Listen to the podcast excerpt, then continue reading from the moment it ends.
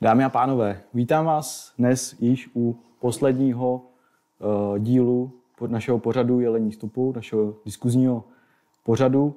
V dnešním díle jsem opět přivítal uh, vzácné hosty. Tím prvním je Marcel Herout. Dobrý den.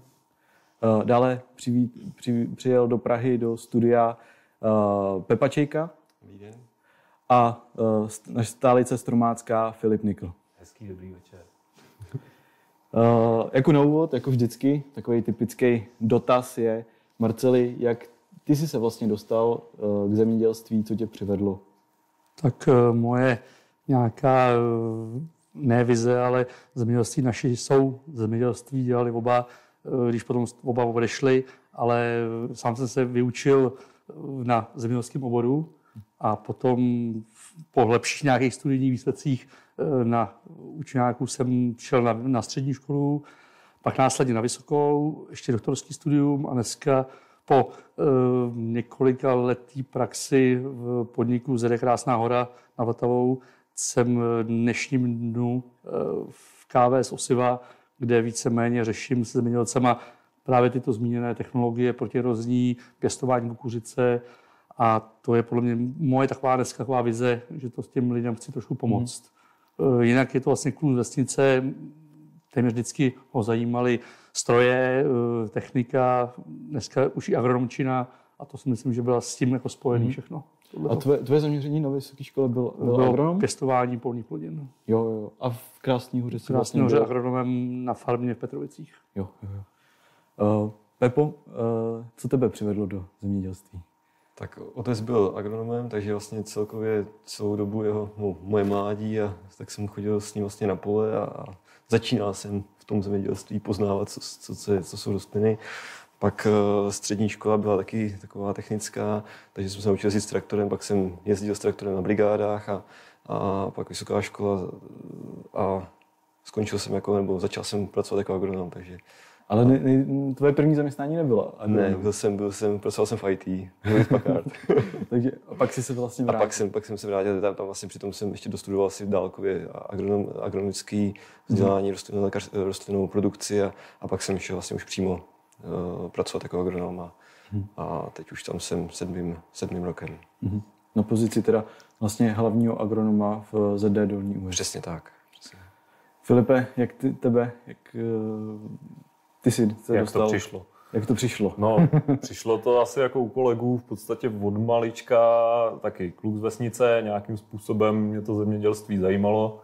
Eh, svezli mě, svezli mě v traktoru jako malýho a začalo se mi to líbit, takže jsem nějak to prostě šlo samo, pak samozřejmě teda jsem šel na gymnázium, nemám střední zemědělku, ale potom teda po Gimplu eh, Česká zemědělská univerzita, vlastně jsem vyštudoval mechanizátora, no a mm, vlastně už při studiu jsem začal působit ve Stromu, jakoby na pozici produktového manažera vlastně hned z kraje a v podstatě jsem tady už osmým rokem.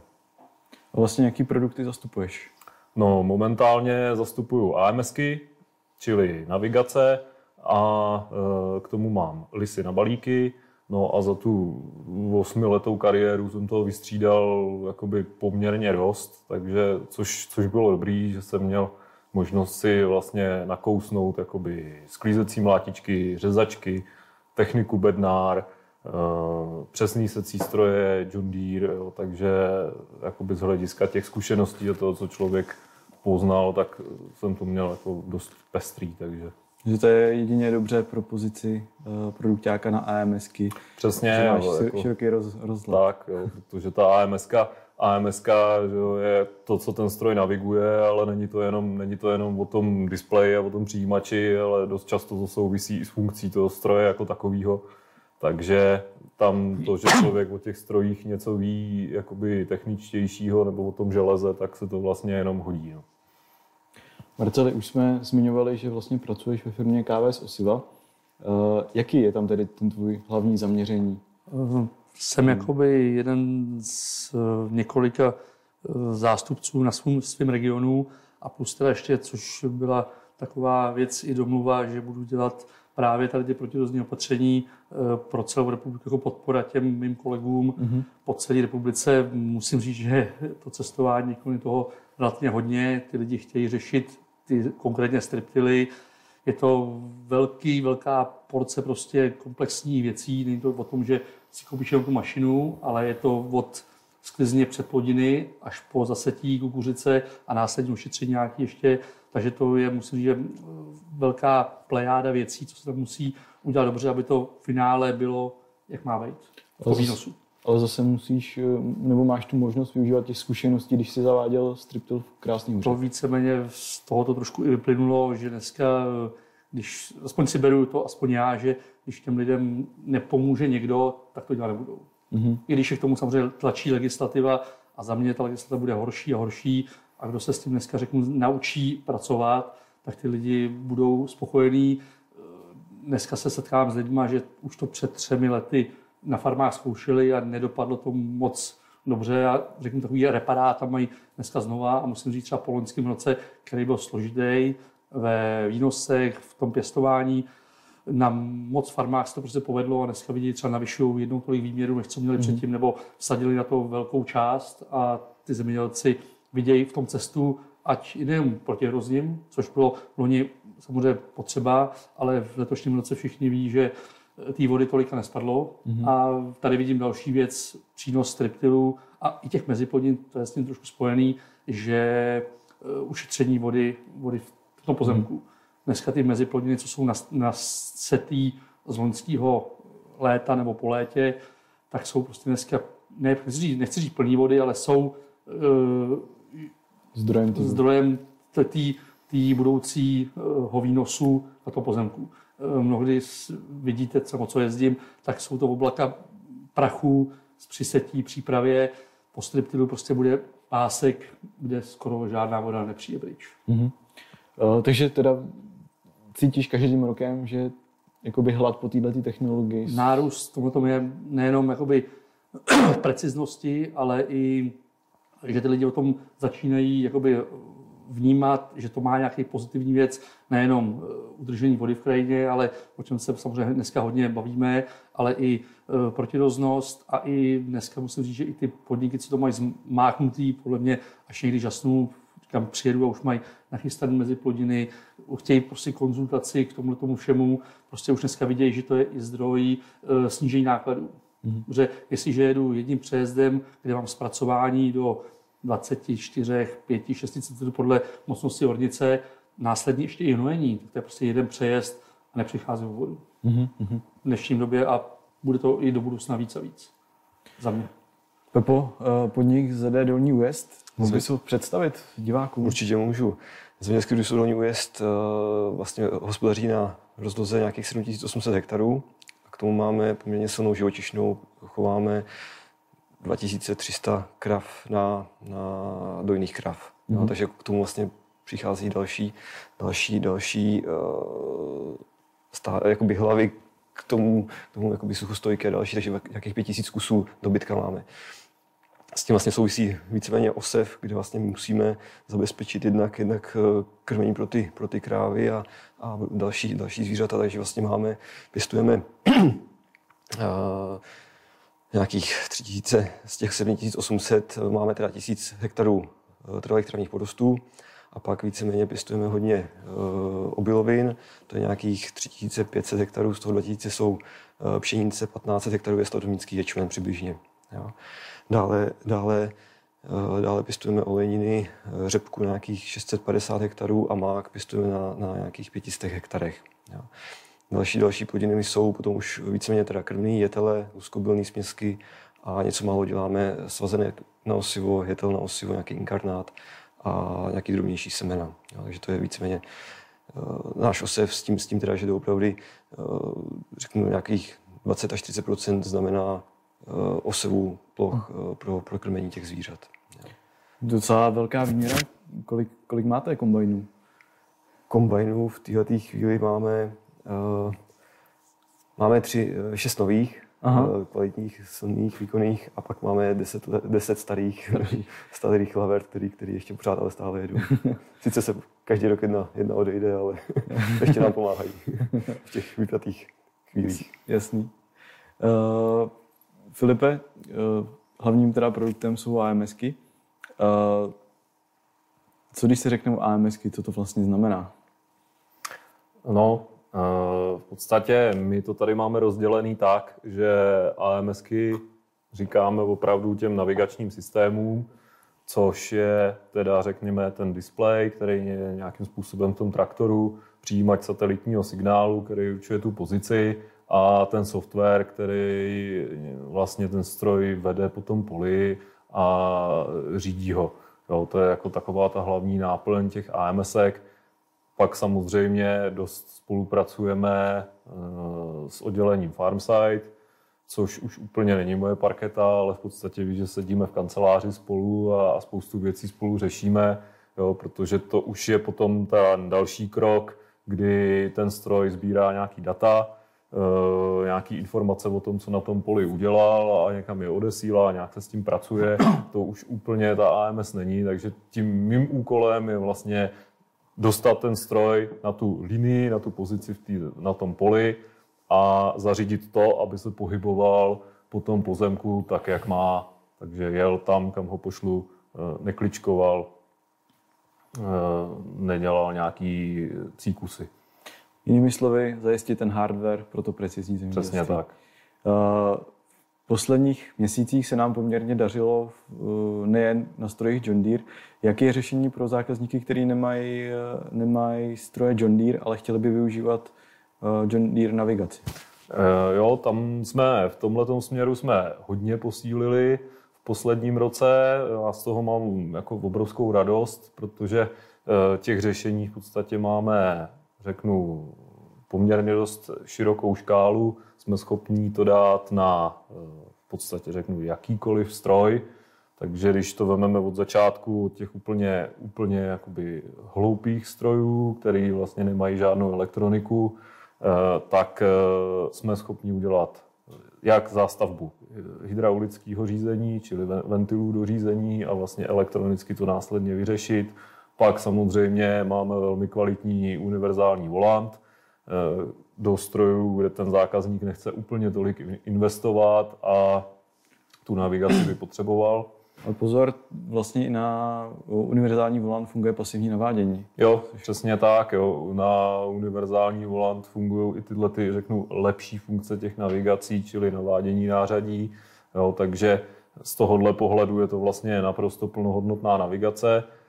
No a do strojů, který už mají Canvas trasu, mají nějakou přípravu na tu navigaci, tak tam teďka se nám velmi dobře rozjela spolupráce s firmou Reichhardt, eh, která vlastně přišla částečně i od John Deere, protože John Deere oficiálně s ním spolupracuje. A to je výrobce eh, vlastně modulů, které jsou schopní překládat komunikaci eh, John Deere po Canvas trase na komunikaci těch non-John Deere strojů. No, to znamená, že my instalujeme Rokenu jakýsi modul, který vlastně z toho, řeknu, vyrobí John Deere a pak už používáme naše standardní AMS prvky. Jo, ta škála těch strojů je poměrně dost široká, takže jako teď se nám to rozjíždí. Plus samozřejmě výrobci tomu jdou naproti, takže spousta vlastně výrobců řeknu, aplikátorů na kejdu nebo samochodných postřikovačů už z výroby je vlastně schopná eh, ten stroj připravit na kompletní škálu navigací, ať je to prostě na Ravena, Tribla, John Deere, jo, takže e, někdy ta, to vybavování tou navigací začne už vlastně v počátku toho stroje, že ten zákazník si ten postřikovač třeba už vlastně objedná přímo s naší navigací. Možná taková otázka, vždycky se říkalo John Deere a Krabíchod, že se nekamarádí. No, to se říkalo, ale jako máme několik, řeknu, případů, kde jakoby vidíme, že to není pravda, Krabíchod funguje, funguje a nevím, co k tomu víc říct. Asi dojete se na to podívat, jak to funguje. No. Jako, plus ty výrobci už tomu jdou i naproti, jo, takže třeba, třeba v Redo dokonce už vlastně má natáčecí držák přijímače, takže ten stroj, když se natočí do toho krabího chodu, tak v podstatě přijímač se otočí, aby, aby jel jakoby vpřed, nejel bokem, takže jakoby krabí chod není problém. Trošku jsme se s Filipem bavili o takovém tom základu pro precizní zemědělství. Eh, Pepo, jaký byl pro tebe impuls, že jsi se začal zabývat precizním zemědělství u vás v podniku? To asi vycházelo z toho, že je to docela náročný na znalosti s počítačem, jak bych řekl asi. A s tím, že jsem, odkud jsem pocházel, kde jsem pracoval předtím, tak mi to nebylo blízký. Nebyl jsem to, to daleko. Takže vlastně nějakým způsobem nejdřív, nejdřív jsme začali dovybavovat vůbec stroje, aby jsme dokázali jezdit po nějakých liních, vlastně když jsme začínali vůbec, aby nám to nějakým způsobem fungovalo. A uh, teď nějakým způsobem i sledujeme, sledujeme uh, satelitní snímky, jak nám vegetace roste. I k tomu tomu vlastně používáme to precizní zemědělství.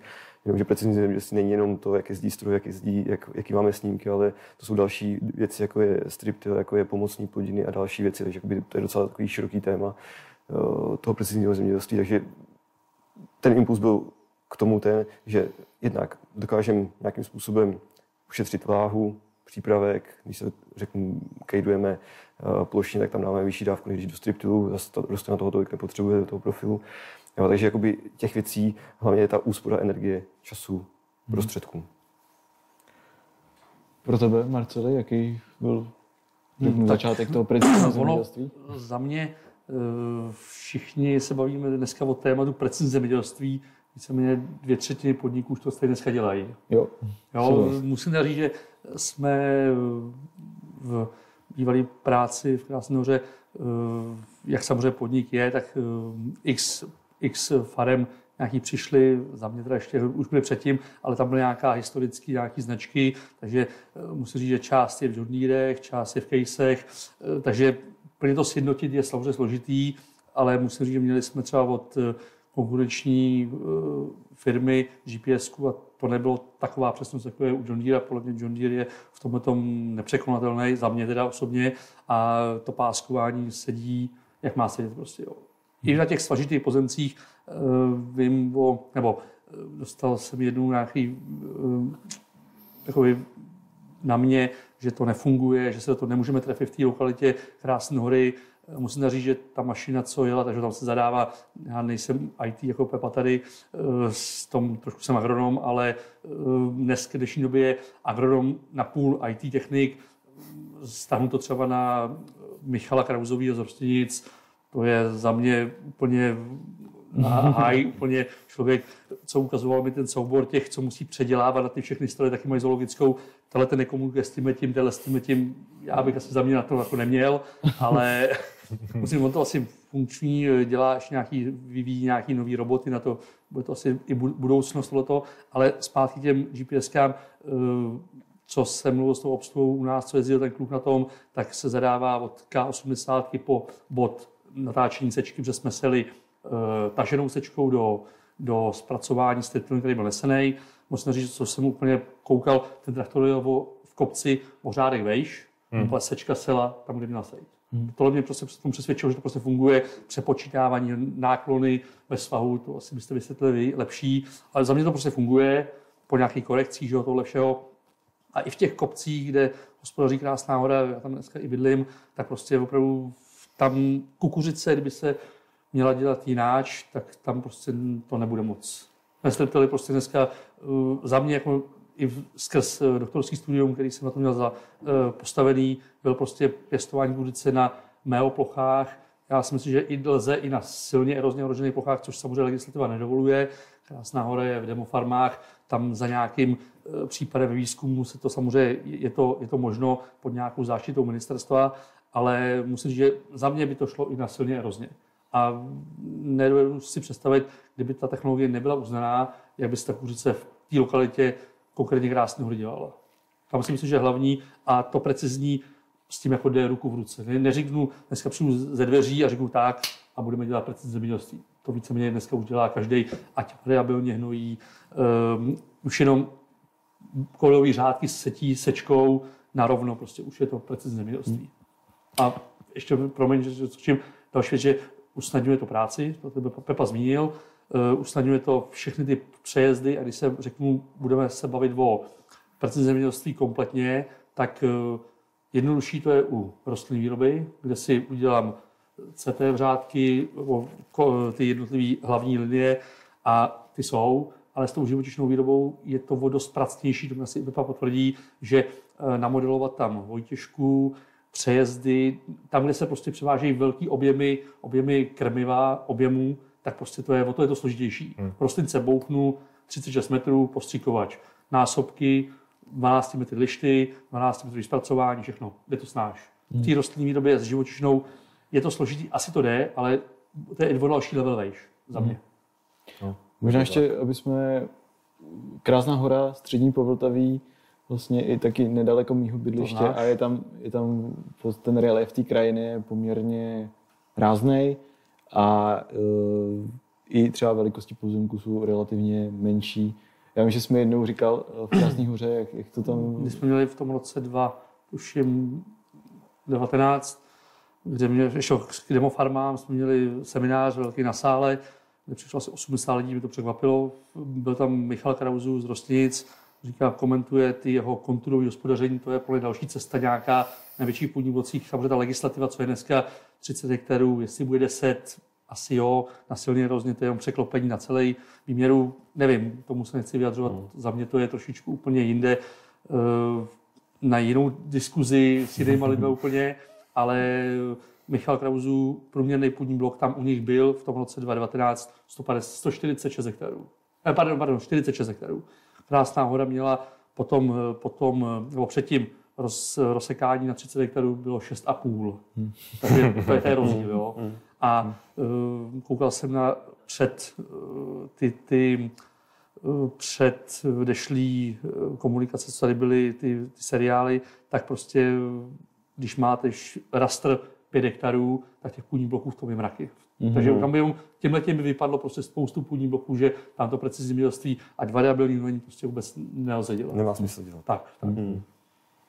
Uh, už jsme se trošku do, dotkli data, data, jaký ty využíváš. Vlastně my jsme se s Pepkou poznali tak, že jsme řešili nějakým způsobem data. Přesně tak, přesně A tak. jak dneska ty používáš prostě data, jaký typy dat? Jak říkal Marcel, máme, máme zoologickou taky. Jo.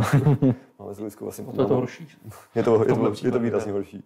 Máme tam, máme tam nějaký John Deere, tam je, je tam, je tam, jsou tam New Hollandy a právě, právě teda máme na striptu, máme teda klase ještě Xeriona. Jo. Mm. Takže jako dopravdy tři, čtyři, čtyři různý terminály, takže jako dopravdy to není úplně jednoduchý, tak, aby se to zkombinovalo, aby to fungovalo všechno pořád jednoduše. Jo. Mm. Co, co, co používáme k datům? Eh, přišlo dělení pozemků, že jo, ty, ty dva, tři roky zpátky, jak to bylo, na 30 hektarů pak dál, tak díky tomu jsme se asi poznali, když jsme byli na nějakém workshopu o Kyugisu, tam jsem si vlastně dokázal rozdělit pozemky vlastně na násobky postříkovačů, tak aby nám to sedělo, aby jsme neprosehovali zbytečně, aby jsme nepo, zbytečně neměli klíny. Tak tam jsme to rozdělili že nějakým způsobem QGIS, aby jsme si rozdělili pozemky. Dále používám, používám teda My John Deere na to vyhodnocování těch dat uh, strojů od, od John Deere a i výnosových map eh, z mlátiček, který máme teda eh, od New Hollandu, takže vlastně tam se to dá všechno, všechno promítnout. Hmm. Využíváš to vlastně, že i Můžeš to nahrát, že mám aplikaci Operation Přesně tak. Mobile. Přesně využíváš tak. to třeba, že i chodí, když chodíš někde po polích, využíváš, že se do toho podíváš? Nebo... Úplně ne. Já hmm. úplně nestíhám otvírat mobil, když jsem na poli. Maximálně, když tak si otevřu třeba vancu, abych viděl vegetaci, ale jo, jako, že bych tam si zadával Jednou jsem tam zadal kamen a pak jsem ho stejně zapomněl sebrat.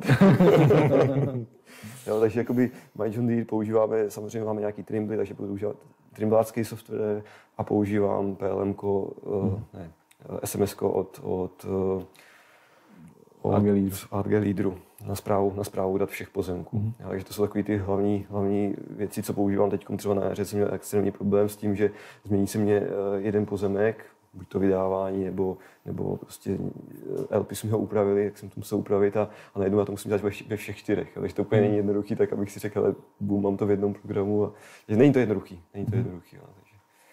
A z hlediska toho uh, rozhodování, tak už jsi říkal satelitní snímky ve Vansoilu, uh, jaký další data, jakoby, jak, jak k tomu přistupuješ? Jasně, tak od těch, od těch šesti strojů, mlátiček, co jsem, co jsem říkal, tak tam sbíráme výnosový, výnosový mapy, když přijdu ještě nějaký službaři, tak se snažím, aby měli, aby měli výnosovky, aby jsme si to dokázali stáhnout.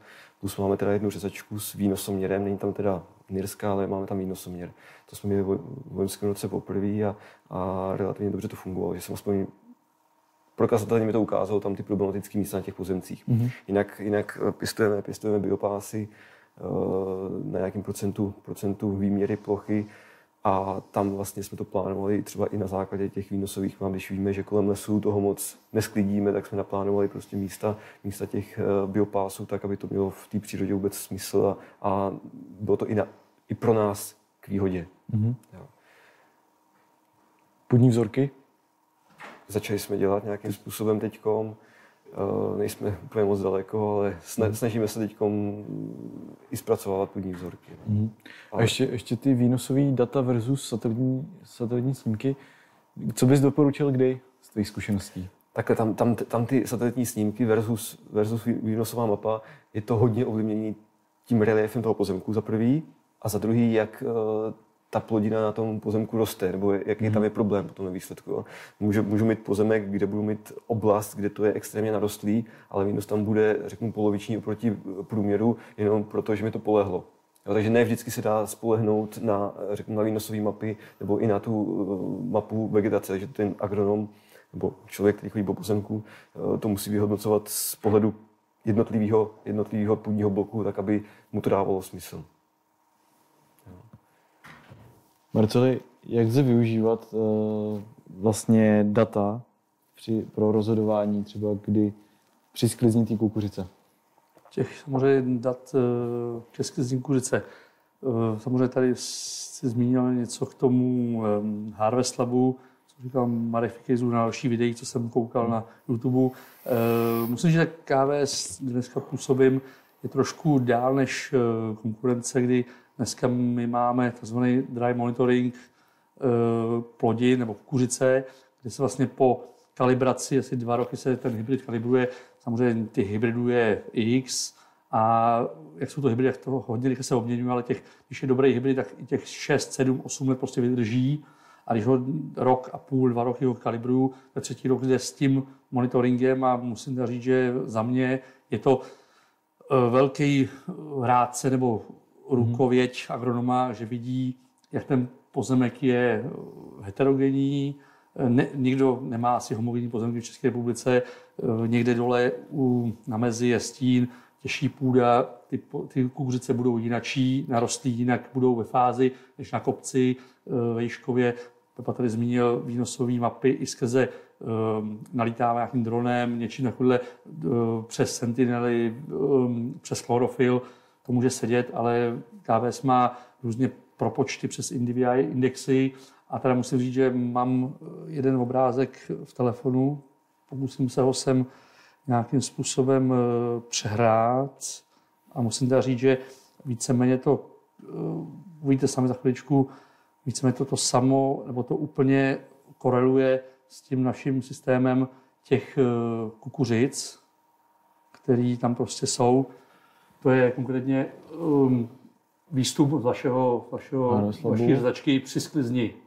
Tady vidíte to, tam je, to je vlastně sušina tohleto. To je sušina toho pozemku. Všichni víme, že se bavíme ideální sušina 32, 34. Za mě 34, 35 je perfektní dotažený škroby, všechno. Tady dole je, dole je nějaká legenda. Vidíme tady Jardu někde sušina, průměry sušiny? Tady sušina byla uh, nějakých 33%. Průměr na, pod, na tom, na tom, na tom celém půdním bloku. Půdním bloku. To červený, co je, tak je vyšší sušina, zelený je nižší. A to je fotka vlastně při sklizni a tohle to je fotka při nějakým, neřeknu vám termín, ale eh, čím tmavší uh, ty pixely, tím živější prostředí, mm-hmm. že uh, nižší sušina. Hmm. Co je modř, modří, světle modří, tak je, tak je vyšší sušina. A více než to ještě vrátím zpátky, se podíváte na ten obrázek předtím, tak to skoro koreluje do sklizně. Takže tady se ten agronom tím tím systémem, tím DMM tool, si může jakoby orientačně zjistit, jak na tom ten celý pozemek je a taky mu to potom, na tady máte té fotka z počítače, eh, jak mu ten pozemek chodí, eh, jaký je průměr tohohle půdního bloku a mám ten čas začít nebo později ještě počkat Dokáže to teda predikovat, tak predikovat čas, dopředu, sklizně. hraje to s nějakýma, s nějakýma předpověďma asi, nebo s meteorologickými radarama 4-5 kusů se to propočítává různě. Nejsem, říkám, nejsem IT, ale musím, že to už eh, běží asi třetím rokem a loni tomto systému bylo zapojeno přes 50 tisíc hektarů. Hmm. České republice. České republice. České republice. Z těch 300 tisíc nebo 319 tisíc hektarů, včetně zrnovek, to je nesmysl, že do zrnovky to dávat, ale siláčky, které jsou kalibrované od KVS, tak jsou prostě takhle pod monitorem. Všechny ty kolegové mojí po zasetí e, zmíním, že tohle se ukazuje o 20% eh, sušin a nahoru, že po zasetí to nebude nic, až to začne narůstat ta sušina, tak se to tam ukazuje. A třeba mluvil jsem s klukama ze Štěpánova a ty třeba ten Honza Kulíku, ten eh, objemář, ten, co dělá, ten, co dělá kukuřice, tak říká, krásně jsem viděl třeba poškození prasatama. Po týdnu mm. přicházejí snímky a najednou v prostředku se objeví červený flek, mm. kdy ta sušina letí třeba 45, 50. Hmm. On říká, a něco se děje, jdu tam, hmm. ono válí to prasata. Hmm. To je třeba takový jeden, hmm. jeden z mála věcí, nebo podstatný, ale a on říká další týden a rozšířilo se to. Takže říkám, hmm. asi hmm. je problém, musím to nějak vyřešit. Pro tu věc. Takže za mě eh, si myslím, že to je i, i platná věc a samozřejmě ta ideální predikce té sušiny je za mě musí být, protože pak se bavíme o stravitelnosti, se bavíme, když to přeskne, už je to tabák, sice škrob tam bude, ale nebude stravitelnost a mnohdy, co si budeme říkat, ta stanovení té ideální sušiny je strašně uh, pojem, když už tam bude řezačka na poli, tak jedeme. Hmm. Mnohdy se mi stalo, že řezačka objel, objel pole a říká, co tady já dělám, prosím vás. I to není k tomu. Co teče voda, koukne pod krikly, teče z toho voda, nebo hmm. vyždímáno co si mi se posíláte, tady přicházíme o strašné peníze ve škrobu, sušině, pak si ho v jámě to problém, takže se jede jinam. To každý z nás samozřejmě zažil mm, to. Mm, mm. Tady prostě ten agronom má takovou ruku uh, otevřenou, že vidí na počítači ty zadané jednotlivé půdní bloky, protože koreluje s půdními blokama, vidí, jak to vypadá na tom poli, co to, a dokážu si i trošku predikovat, kam pojedu dřív. Mnohdy to udělá agronom FAEM, kukuřici, hmm. ale máte jižní sklonitost, severní sklonitost, těžkou půdu, lehkou půdu, sem půdu na 250, chci tady začít, ale mnohdy třeba ten systém vám ukáže, že to je úplně jiná všechno. Hmm. Hmm. A to za mě je to prostě strašný pomocník agronoma. Neříkám, že to je uh, stoprocentně, že to funguje. Samozřejmě člověk musí tam přijít, odebrat si ten vzorek a udělat si ho pro sicher. To se musí udělat. Ale v tomto půdním bloku třeba vidíte, že po horní části třeba je, je ta sušina nižší a agronom tam má příjezd, tam je vést, půjde 20 metrů, bude furt v tom mokrým, mm. Ještě je čas, ještě je čas. Mm. Poté to skočí dál, zbytek je suchý už a tady to bude furt dobrý, ale to je 10%, mm. 20% mm. půdního bloku. Mm. Takže tohle si myslím, že je systém docela funkční eh, a dneska už využívaný a samozřejmě vidíte sami, že to prostě i hraje s tím výstupem mm. z té řezačky. My jsme vlastně kolikrát eh, vlastně spolupracovali na nějakém způsobem vyhodnocování pokusů, eh, kdy jsme vlastně mě, neměřili jenom výnos a sušinu, ale pracovali jsme i s těma výživovými hodnotama, který měří eh, Harvest Lab, či to ADF, NDVS, respektive stravitelnost, cukry, škroby. Jak ty vnímáš jakoby, potřebu dnešního krmiváře znát tyto hodnoty? Hmm, tak samozřejmě ta hodnota je důležitá pro eh, ty chovy dneska, které mají mm-hmm. opravdu vyšší, vyšší užitkovosti. Byl jsem na farmě v Petrovicích, která má asi 12,5 tisíc uh, užitkovost na černých. A musím říct, že to už to nebylo jenom o, o krmení, prostě už to bylo i o tom welfareu veškerým, kdyby to krmení bylo špatné, tak tam takovéhle užitkosti nebudou. A vidím, že prostě, že sušina, stravitelnosti, škroby, dneska v tom hrají velkou roli, eh, šlechtí ty kuřice šlechtějí na škroby, na stravitelnosti, prostě je to eh, celý komplex všech hodnot, ADF, NDF, prostě proto nejsem výživář, abych tady to popsal Jasně. úplně do, do toho, ale musím říct, že mnohdy se třeba stane to, že chceme to nejlepší, co musí být, samozřejmě něco to stojí samozřejmě, ale na tom poli už tomu dám tu práci, to hnojivo, který je dneska, kde je eh, ty chovy, dneska plásnu, já jsem třeba zadání od výživáře, musím vyrobit tolik a tolik tun krmeního, aby to bylo všechno, všechno jak má být. A tomu se musí člověk dostat. A jestli mi to potom uschne, tak nějaká perfektní stravitelnost je úplně pasé. z tohohle pohledu. Když to potom je 38, to byl ten rok, hmm. tuším 2019, a potom 18, 18, 18 se sklízelo opravdu v půli léta. Na Budějovicku říkali, počkáme po živitelce a už tam sklízeli slámu. no. Takže hmm. to jsou hmm. ty věci, které jsou s tím, a ten agron na to musí zareagovat. Musím, že mnohdy ty podniky jsou trošku kostrbatý, když řeknou, ještě je čas, ještě je čas a pak tam jedou a už je pasé. Musím říct, že třeba v krásném řeknu, konkrétně tam to jede, že se řekne a jede se, když se má jet, to musím říct, že je velký plus. A tyhle, ty, co jste viděli, ten systém toho DM Tool, hodně tomu pomáhá. Hmm. Pepo, jak ty se rozhoduješ takhle při sklizni kukuřice? Taky máme od KVS teda nějaký kukuřice, takže jsem měl na pár pozemcích vlastně ty hybridy, které, jak byly řečeny, byly, byly, jsou v tom systému. Bez for milk. Spočítaný, tak uh, i podle toho nám to teda hodně, protože máme, řekl bych, ne tak heterogenní pozemky, tak nám to víc, více vychází, že ten pozemek, eh, jak byl zase jak to bylo plánovaný s tím fájem, třeba řeknu, jak říkal, začínáme 250, třeba, tak nám to vycházelo, vycházelo nám tam řeknu Corfino je první, Figaro je druhý, i když to je stejný fo, tak pořád to Corfino nám vychází dřív ke sklizni a pak následuje. Jo. Takže jakoby víceméně spíš já se rozhodu potom mezi pozemkama, který začnou dřív. Na základě toho, na základě toho. Je to prostě toho další jakoby, možnost vidět, jestli jsem to rozhodnutí udělal dobře, nebo jdu někam, Pře, přesně, tak, si tam, přesně.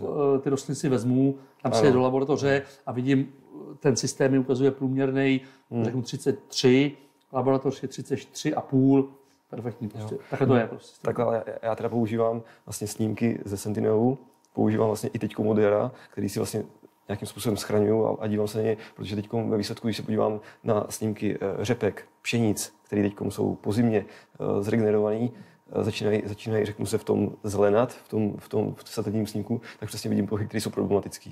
Mm-hmm. Takže jako já si dokážu identifikovat rychle eh, pozemky, kam mám jet se podívat, kde je ten problém. Jo? Protože jsou mm-hmm. pozemky homogenní, kde, kde prostě vidím, tam asi není žádný problém. Tak člověk, člověk, člověk si otypuje, uh, samozřejmě kolem nich jede, tak vidí, že tam není problém, takže si otypuje, který nemusí navštívit, ale pak tam má pozemky, který musí navštívit. Tohle, když jsem začínal 2018 první snímky mít, tak vlastně na jaře jsem si definoval čtyři pozemky, které byly opravdu problematické. Udělali jsme tam nějaký zásah, plošný zásah, nebo to nic variabilního. A najednou my jsme sklízeli v pšenici 9 tun. Mm-hmm. Ale, ale, bylo to o tom, že člověk věděl, mohl si definovat pozemky, které mu nějakým způsobem dělají problém, což samozřejmě i, i KVS s tím, tím pomáhá, jako i potom na ty kukuřice mm-hmm. predikovat, kde můžou být problematické místa, aby se tam ten agronom šel dřív podívat a, a vyhodnotil si to, jak to u něj zrovna funguje nebo jak to vypadá. Variabilní aplikace si zmínil, Začali jsme dělat v loňském roce nějakým způsobem eh, víceméně hlavně v řepkách, v pšenicích, mm-hmm. tekutý, tekutý hnojení, dámy sami. Mm-hmm. Takže mhm. na základě Sentinelu víceméně. Na základě Sentinelu. A setí? Setí jsme neskoušeli, budeme to zkoušet letos. Prvně kukuřice, set mm-hmm. a budeme zkoušet teda i regulace, regulace v pšenicích, mm-hmm. variabilně teda. Mm-hmm. Takže uvidíme, uvidíme, jak to bude fungovat.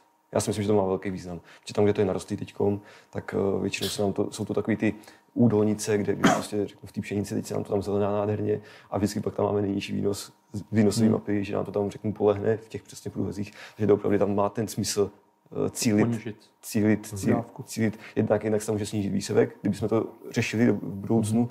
ale dá se tam zvýšit dávka regulátorů, na zbytku pozemku se dá snížit, protože tam to je zbytečný jo, a tím pádem by to mělo mít efekt a, a, a hlavně i snížit, snížit dávku, třeba řeknu hnoj, hnojení. Musíku, aby to no. nepláclo. Přesně tak, hmm. přesně tak. Ty jsi měl zkušenosti s variabilním aplikací. Já vím, že teď v Krásný hoře nějaký variabilní aplikace už rozjeli. Že tam je ten nový agronom na farmě, kde jsem byl, jsem šikovný kluk, budou se tomu věnovat.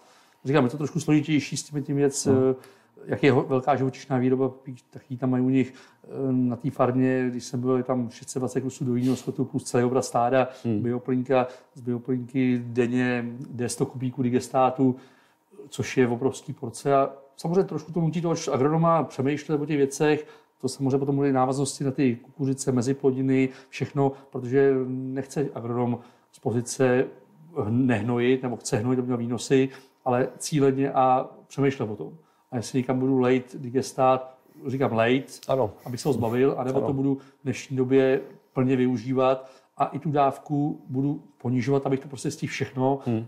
930 hektarů orný a 500 luk na ty louky, to reaguje neskutečně. Musí hmm. digestát, je hmm. komplexní, komplexní hnojivo, tekutý, ale musí s ním prostě zacházet. Zaříznout to třeba do drnu, nebo cíleně to náplikovat někam A to je pro mě Hmm. cesta do budoucna a myslím si, že ty samochodní eh, aplikátory s přívoznýma cisternama, eh, jeden zemědělec na, na severní Moravě povídá, já jsem zjistil, že lidem vadí traktory.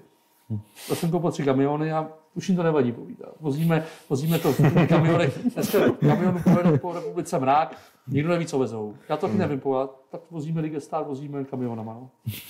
Ale lidem už to nevadí. Když pojede traktor po, po, ve, řeknu, já nevím, v 6 ráno, hmm. zemědělci, zemědělci, ale když tam pojede kamion, jo, ten veze něco veze. No. Je to, je to pravda. Prostě lidi Je to skutečně je to pravda. jsou trošku zblázněni tím tím, uh, takže je třeba prostě jim to nějak vyhovět, trošku jim, jakoby, trošku je, uh, chci říct, podfouknout, ale udělat to, jak chtějí ty lidi prostě. No. A dneska zemědělec, jestliže je procento lidí v zemědělství, tak je to strašně nepopulární eh, skupina lidí. Ale víceméně eh, mně se líbí přirovnání pana kolegy, pana Robotky, ten jde osevář na meziplodiny a ten říká, pojďme to otočit. Pojďme udělat to, že mili, eh, procento lidí živí 99% populace v České republice. A už to vypadá úplně jinak, než procento to je. Zanedbatelné číslo. Ale je to tak prostě, no. Uh, možná my jsme u u vás taky zkoušeli takový pokus uh, s Kejdou, s Harvest Labem, vlastně na... To jsme zkoušeli na podzim, a podzim zkoušeli dávat vlastně pod eh, pšenici to bylo a různé dávky, různé dávky hnojiv. Hmm.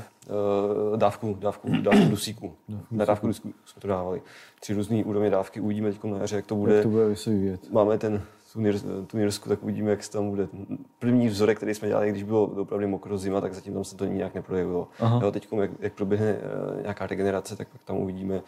Uvidíme. Jo, Vyhodnotíme. bude vyhodnocení Bude vyhodnoceno. na létě nebo na podzim. uh, pojďme pomalu na další téma. Filipe, uh, nový přijímač uh, SF7000 uh, v posledních týdnech mohli vidět uh, naši zákazníci tuto novinku. Mohl bys, mohl bys ho pro naše diváky představit? Jo, určitě rád. V podstatě je to nějaká už několikátá generace přijímače Starfire, asi pátá, asi, asi pátá. Eh, V podstatě to, co bylo dobrý, tak je ponecháno, čili to, že ten přijímač je plug and play, to znamená opravdu se naklapne na střechu traktoru, eh, jedním konektorem se připojí, vlastně všechno, všechno už má v sobě, čili sklonoměry, veškerý, veškerý ten hardware, který je potřeba, není to nějak roztrkaný po kabině traktoru, takže v tom přijímači, pokud máte nějaké lepší aktivace, eh, tak vlastně si to můžete přendavat bez toho, nebo i třeba RTK modem tam může být mm-hmm. přidělaný k tomu, dá se to přendavat po strojích eh, bez nějakého zásahu do kabiny. Takže to zůstalo, zlepšila se ergonomie toho přijímače, vlastně na bocích má teďka držadla, jo, aby se dal dobře sundavat.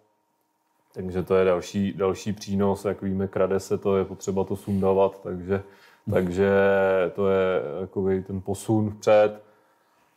Co se týká té tý samotné navigace, tak vlastně byl zachován signál SF1, tak jak ho známe, s tím, že oproti předchozí generaci nebo té současné SF6000, tak eh, tam zanikl signál SF3, byl nahrazen takzvaným signálem SFRTK, což je v podstatě nová generace vylepšená eh, signálu SF3, kde se zapracovalo hlavně na eh, opakovatelnosti linií, kdy SF3 měla 9 měsíců, tady eh, bude opakovatelnost linií už 5 let, proto ten název SFRTK, který sice, sice vlastně RTK není, ale těma vlastnostma to odpovídá signálu RTK.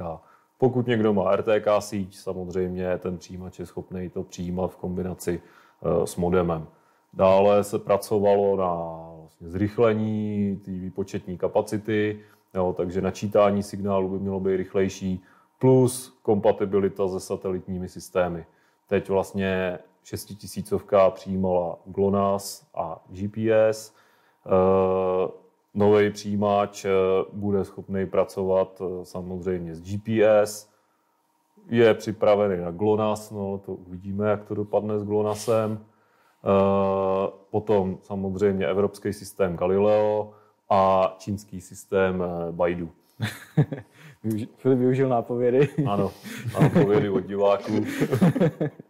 Což sám zaručí to, že těch satelitů vlastně tam je eh, na té obloze k vidění čtyřikrát tolik, to znamená, že ten přijímač, jakoby to, to držení toho signálu by mělo být zase na uh, jakoby vyšší úrovni. Jo. Když zajedete někam pod strom, uh, k lesu, tak je víc možností, kolik těch družic ten přijímač může vidět. S tím, že je to samozřejmě všechno v základu, Eh, není to, není to ten systém, jako má třeba některá konkurence, že si za, ty, za tu dostupnost těch satelitních systémů vlastně připlácíte. No, je to... Vlastně i uh, už není bude potřeba žádný rozšířující aktivace, už rovnou automaticky se bude objednávat uh, jenom předplatný SFRTK. Přesně tak. Dobrá, dobrá Plus funkce. samozřejmě se i vylepšila kalibrace. Jo, uživatelé určitě vědí, že na to byl doteď takový kalibrační proces, že, že se muselo najet na levnou plochu, pak ten stroj otočit vlastně o 180 stupňů, zase najet zpátky. Jo, když jste měli přijímač ještě na stroji, no, tak tam potom jste jezdili osmičky, že jo, protože se to udělal s traktorem, pak se to musí udělat se strojem. Jo, teď se s tou soupravou někde otočit e, taky vlastně není tak jednoduchý. Teď ten kalibrační proces bude zjednodušený, v podstatě se zapne, ujede se nějaká vzdálenost a on ten stroj, jak se naklání, tak ten přijímač se sám vlastně dokalibruje mm-hmm. už, takže budete tam muset dělat takový ty mm-hmm. šarády sem a tam.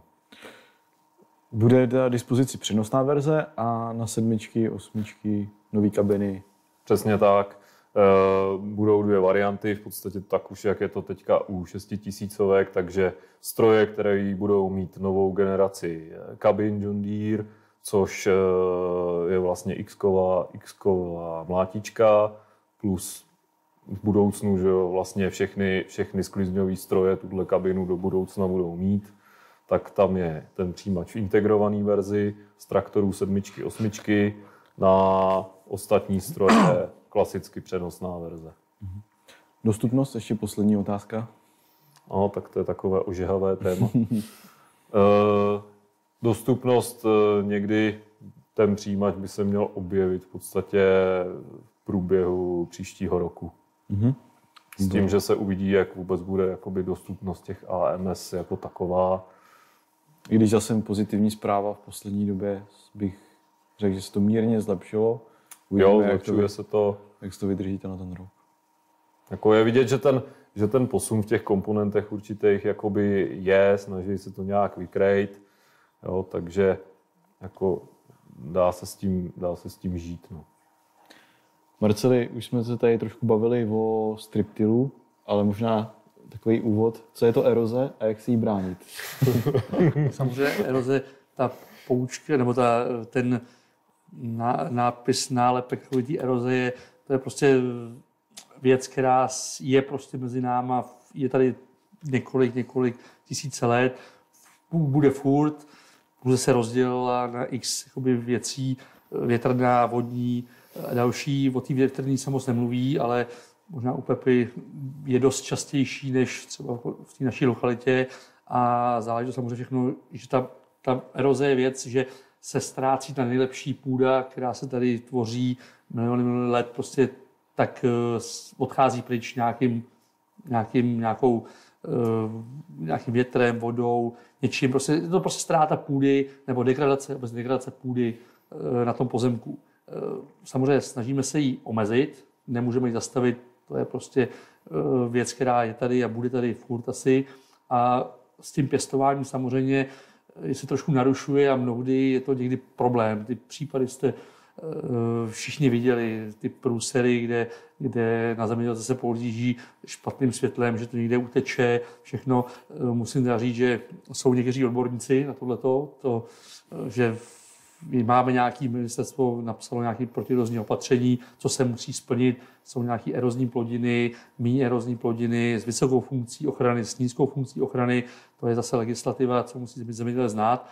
Ale samozřejmě kukuřice se řadí jednu, jedna mezi ty nejhůř plodiny, ale dokážou se i v obilí se na svazích ve špatným termínu setí, eh, zpracování, samozřejmě orba, řekneme orba, všichni říkají orba, nebo říká se, že orba je zlo, za mě to není úplně špatně v dobrým termínu, když se udělá, není problém. Eh, za mě teda kukuřice je samozřejmě erozní plodina, to je, to si nebudeme nalhávat, ale řepka je podle mě ještě víc eroznější, protože v tom termínu, kdy se seje, tak ten, eh, ty srážky chodí mnohem víc a jenom pro porovnání velký semínko a malý semínko, prostě pro malý semínko potřebuje mít připravenou půdu A+, pro většího tam můžu kam dát a vyroste. Ta, ta energie v tom semínku je v poznání větší než u té řepky a e, viděl jsem porosty řepky splavený po, hned po zasetí, ale i třetí den po zasetí a ten třetí den to bylo poznačí, už tam ten klíček byl, už tam ta rostlina se držela prostě. Jo. Takže jsou ty termíny ty srážky chodí, to všichni, všichni víme, snažíme se to nějakým způsobem omezit a myslím si, že i technologie Striptil bude do budoucna věc i u řepky, nebo už to dneska někdo řeší, ale za mě ta řepka bude další, jakoby další návaznost mm-hmm. po kukuřici a pan Malaska z Bohuňovic se i cukrovku takhle. Mm-hmm. To je jeden z mála mm-hmm. lidí, který se cukrovku do striptilu. Má to svoje, svoje pravidla, který samozřejmě smekám před ním, kdy zasejít 500 hektarů mezi plodin, pelušek, bobů do konce srpna je mm. masakr, teda to musím říct, a, ale on říká, jsme nejlepší pěstitele cukrovky loni 108 tun mm. přepočtu, což je za mě mm. klobouk dolů teda. Mm. A, že, takže eroze bude, je všude, pouze s tím, že pokud potřebuji dělat eh, nějakou plodinu, tak kukuřici konkrétně, tak musím se na to zacílit, udělat to prostě dobře. Za mě na té farmě, kde jsem dělal, tak 300 eh, hektarů kukuřic, 300 hektarů striptilů. To je za mě, to, pro mě dneska už to skoro jakoby rutina, standard. rutina, standard. Má to svoje specifika. V létě prostě, kdy je nejvíc presu, založit hmm. perfektně meziplodiny, kterými potom hmm. dávají ten efekt toho dobrýho, dobrýho výnosu. Jaký možná meziplodiny by si doporučil? Za mě svazenka, svazenka. je A+, ale zase má ten termín setí, prostě loňský, loňský žně byly, jaký byly, eh, polehlý porosty, sklizeň až někdy v září a hmm. zase jde svazenku v září, to je, jste vyhodili peníze z kapci. Jo. Hmm. Hmm. Takže tam potom i další věci, eh, žita meziplodinový, naráží to ještě, to jsem nezmínil, Technologie striptil je nějaký redukování zpracování půdy. Eh, bavíme se o tom, že víceméně je nutnost, nebo v hodně případech je nutnost použít glyfosát. Bylo asi v tady předešlých eh, seriálech zmíněno, glyfosát má velkou otazník, mm-hmm. jestli bude, nebude. Eh, řeší to spoustu věcí. Pokud, za mě pokud nebude, tak bude to dražší ještě všechno. Mm-hmm že dneska co dokážu, nebo ty cenovky, všichni víme ty cenovky, jaký byly před uh, rokem, kdy to bylo za vaťovku, tak se tím za mě možná i plejtvalo. Mm-hmm. Dneska, když je dvě, tři stovky prostě, tak už každý přemýšlí, co tam dá, ten glyfosát, ale vyřeší spoustu věcí, ale jsou dneska prostě i technologie se striptilem, eh, zmíním třeba ozimí pelušky, kde za mě, pokud se všechno udělá dobře, i ta svazenka, tak ten glyfosát nemusí použít. Mm-hmm nějaká ještě jiná varianta toho, jak, ten, jak, to, jak to zabít, jakoby tu, tu meziplodinu? Uh, ukončit tu vegetaci uh, záleží prostě strašně na těch podmínkách toho podniku. Já za mě třeba musím říct, že dneska jezdím po těch podnicích, jak ve svém rajonu, nebo i u kolegů, bavíme se o tom s těma lidma, někdo to chápe, někdo ví, že to chtěl udělat, ale nešlo to prostě hmm. z pozice, jaká, jaký bylo loni po, počasí, s tou sklizněma, se vším. Prostě jestli mám si řeknu v Dubnu, ano, udělám 300 hektarů svazenek po pšenicích, ale hmm. pšenice sklidím 25. Eh, srpna až 5. září, hmm. tak prostě nejsem reál, realist, nemůžu být realista, že udělám 300 hektarů svazenek, to prostě nejde. Pak musím nějak to překotit, nějakou alternativu, Pepa mi to i potvrdí, že spoustu pozemků, co měl třeba v oseváku, musel překopat, dát ty plodiny jinam, protože nebyly ujezdný, všechno. A to je ta uh, různorodá práce toho agronoma, to se mi strašně líbí, že ten agronomický ten není, jak se nalajnuje člověk. Tam mu to řídíte nahoře, s vodou, se vším. Mám nějaký osevní postup, který vymyslí agronom, ten svůj. Já jsem třeba měl osevní postup bez řepky. Um, slova předsedy bylo, když nebudu mít řepku, že nebudu mít tržby, že nebudu mít náklady a pokud potřebuji dělat krmení na té farmě, tak nemůžu krmení kupovat, a dělat řepku. To prostě hmm. nejde. ale zase rozumím tomu, že spoustu lidí má řepku jako tržní plodinu. Dnešní ty ceny řepek, co, jsou, co se podepisují na žně, jsou až astronomický, to mě úplně překvapuje, až je to nehezky zdraví ty ceny, mm, mm. ale jsou tam, samozřejmě ty náklady jsou taky vysoký, nafta, hnojiva, náklady, všechno se zvedlo, stroje, nějakou cenovkou vejš, těch lidí se musí zaplatit inflace, všechno, samozřejmě dobře, ale bude to prostě samozřejmě složitý, to bude s tím tím a musím to říct, že pokud si dělat něco dobře, tak to musí dělat dobře a za mě eh, jsou podniky co to dělají dobře a co dělají špatně, ale ne, že je velký a malý. Mm-hmm. Je mhm. dobrý, špatný, nic víc. Mm-hmm. Ne, že malý je dobrý, velký je špatný, jsou dobrý, špatný. Mm-hmm. A to je hlavní věc dneska. I ten dobrý, který má, řeknu, 150 hektarů, dělá kukuřice, jezdím k těm lidem, dělá kukuřice na 50 tunách. Mm. A máte podnik, který dělá 500 hektarů, má, má průměr 27. Mm. No. Jsou takový podniky. No, no. Takže to je věc a pak třeba prostě je na zváženou, jestli těch hektarů dělá tolik, hmm. nebo to ponížit a udělat to pořádně a pak jsme o té preciznosti se bavíme, o tom, a když řeknu, uberu 150 hektarů, náklad bude 20 tisíc a jsou to 3 miliony. Hmm. V nákladech jenom. Jo, jo.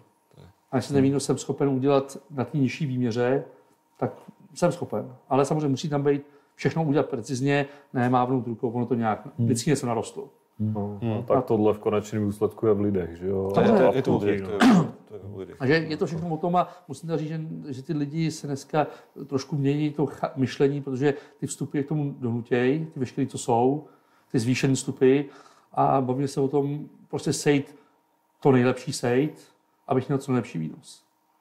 Mnohdy mi někdo řekne, že musí naředit cenu kukuřice někým jiným, aby se dostal to, to hmm. není pro mě argument. Jako, na pořadu ne, protože hmm. jestli chci dělat, tak dělám perfektně všechno hmm. a pak hmm. se ukáže ten, ten hmm. rozdíl v, tomto, hmm. v, tom, v tom konci a jak se říká, zajíce se počítají po honě. Pepo, u vás Striptil, eh, jak jste vlastně, proč jste se rozhodli pro Striptil a jak k němu vlastně přistupujete? Původně, původně 2017, 2018 rok, kdy jsme, kdy, kdy jsme poprvé použili Striptil, tak to bylo tak to bylo po žitech, po žitech, po, po silážních žitech eh, na zeleno, co se sklízeli. Z důvodu bylo to na erozi, tak jsem tam použil striptil. Eh, samozřejmě erozní mm-hmm. podmínky. Jo. Rostlo až do, do teďka, kdy vlastně máme eh, teď polovinu výměr kukuřic, máme nějakých 850, to jsem asi neřekl na začátku, 850 hektarů kukuřic máme a polovina z nich minimálně je teď řešená striptilem. Jo. Mm.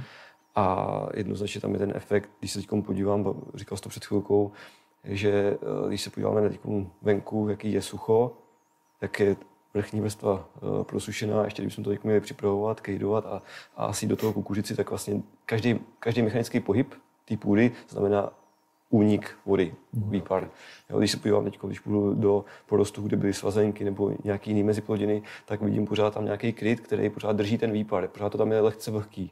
Mm-hmm. No, což je jeden z důvodů, ta úspora té vláhy a minimální zásah, zásah do té do tý půdy, takže já si držím delší dobu vlhkou půdu, ideální pro, pro, pro potom scházení řeknu té kukuřice. Jo. Mm-hmm. Ale eh, primární hledisko je, protože máme teď řeknu polovinu ploch v mírné erozi, takže musíme, musíme nějakým způsobem plnit podmínky uh, půdu ochrany.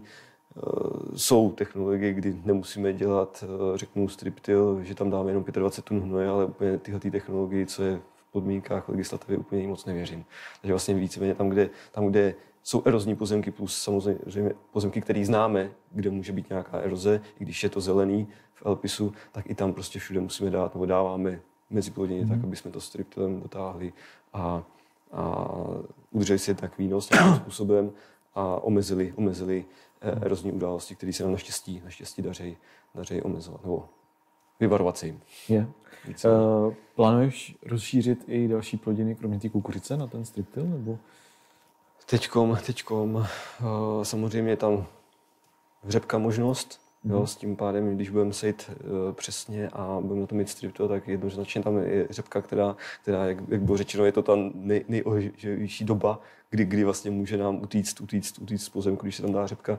Takže řepka bude a víceméně úplně další, další plodiny nevidím. Spíš jakoby tam potom vidím mhm. plodiny, kde se dají řešit uh, nějaký pomocní plodiny proti mm-hmm. erozi.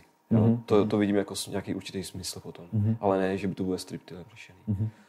Se můžu na Pepu navázat s tím striptilem. eh, Pepa tam zmínil 25 hnoje, což je taková unikovka pro všechny ostatní. Hmm. Za mě nefunkční, prostě, nefunkční prostě tech věc, která, eh, jestli zapadl nějaký 25 hnoj na hektar, řeší mi toho čárku, ale nevyřeší mi to ten problém. Jsou to A u toho striptilu, ještě další věc, co se využívá, jsou prosevy, obsevy, Hmm. hmm. který vlastně už řeší problém, který nastal. Budete mít, eh, řeknu, nakloněnou rovinu, sjezdovku nějakou, dělám dva, tři prosevy, ale prostě řeším až ten, to rozjetý tím striptilem. Abych to zbrzdil. Přesně jak zabrzdil, aby se něco nestalo. Vesnice, No, silnice, ale u toho striptilu, pokud se udělá dobře meziplodina, což by se měla udělat, tak prostě řeším každý metr čtverečný na tom pozemku. Támhle, támhle, támhle, támhle, prostě řeším to komplexně a tu vodu nenechám rozběhnout. A jestli se bavíme o zadržení vody v krajině, tak prostě když to promítnete tu technologii, kdy jsou je zpracováno, já nevím, podle toho, jak se nastaví 20, 25 cm, mezera kus, nespracovaný s tou meziplodinou, zase zpracováno, tak prostě po svahu, po vrstevnici, tak ta voda jakoby zatejká do těch bariér. A tím tu vodu zpomalíme tak, že zůstane na tom pozemku, což je zadržení vody v krajině, a nenecháme ji rozběhnout, aby prostě brala ty rigoly veškerý. Pokud tam, ano, pokud tam spadne 80-100 mm za 5, 5 hodin, byly takový případy, že padne 30 mm za 5 minut, Za 20 no, za 20 minut, za 20 Mm, minut, mm. tak tam může stavět hráze a můžu maximálně to zbrzdit tak, aby to jakoby pomaličku oteklo. Mm. A ta meziplodina dělá to, že e, většina vody se dostane do pozemku těmi kořeny těch meziplodin. Pokud to mám ten pokryv, jak to zmínil Pepí, že máme e, ochranný vnuč, dole je ta vlhká půda, je ovlhčená furt, takže už stačí kousek k tomu zapití. Když si vylejete konev vody na zahrádku v létě, tak vám 90% z toho oteče, než se ten, ten povrch nasytí, aby to začalo brát. A to je vyfutý mezi plodiny, kdy ten dvojí efekt té kapičky, té kapičky, která padá, padne buď na půdu a ta odtryskne ty, ty částice, anebo padne na tu meziplodinu a pak to pomaličku proteče dolů, že už není ten, ta kinetická energie tak silná Silná. na tu půdu. A že z kapičky je potůček, z potůčku je řeka a no, když tady třeba Já zrovna tady krásnou fotku na Lžovic, tam se vedle, je prostě vidět takhle, on to na té fotce vždycky není znát, jo, ale vidět, jak takhle šla voda, jak to zůstalo Mám zastavený taky právě. fotku od pana Skalky na tom pozemku, ale musím říct, že tady prostě sami vidíte, že žádný průser, vej to ve voračce, Tak to je, tak to máme dole, můžeme mít metr ornice a tady budou rigoly v tom. Myslím, že i pan Skalka už někdy před třemi lety zakoupili stroj. Já tam byl s tím na to rozjíždět, eh, dělá meziplodiny, dělá svazenky, eh, funkční, samozřejmě trošku tou technologií eh, řeší nějak nákladovost, že to jako nevychází moc dobře, ale za mě jenom na ten pozemek, když bych standardně kuřici nemohl dát, tak ho mám odepsaný z kukuřice. A, ten, a bude to horší a horší, ta legislativa bude furt po těch zemědělcích šlapat. Dneska máme eh, 25% a bude se navyšovat, protože to bude pak ta kukuřice, nebo obecně ty erozní plodiny se mi sužuje, sužuje procento plochy, kam můžu tu plodinu dát a šmitec. Hmm. A za mě teda trošku si myslím, že eh, ten zemědělec tom v té lokalitě nemá jenom produkovat, ale samozřejmě to i všechno ostatní.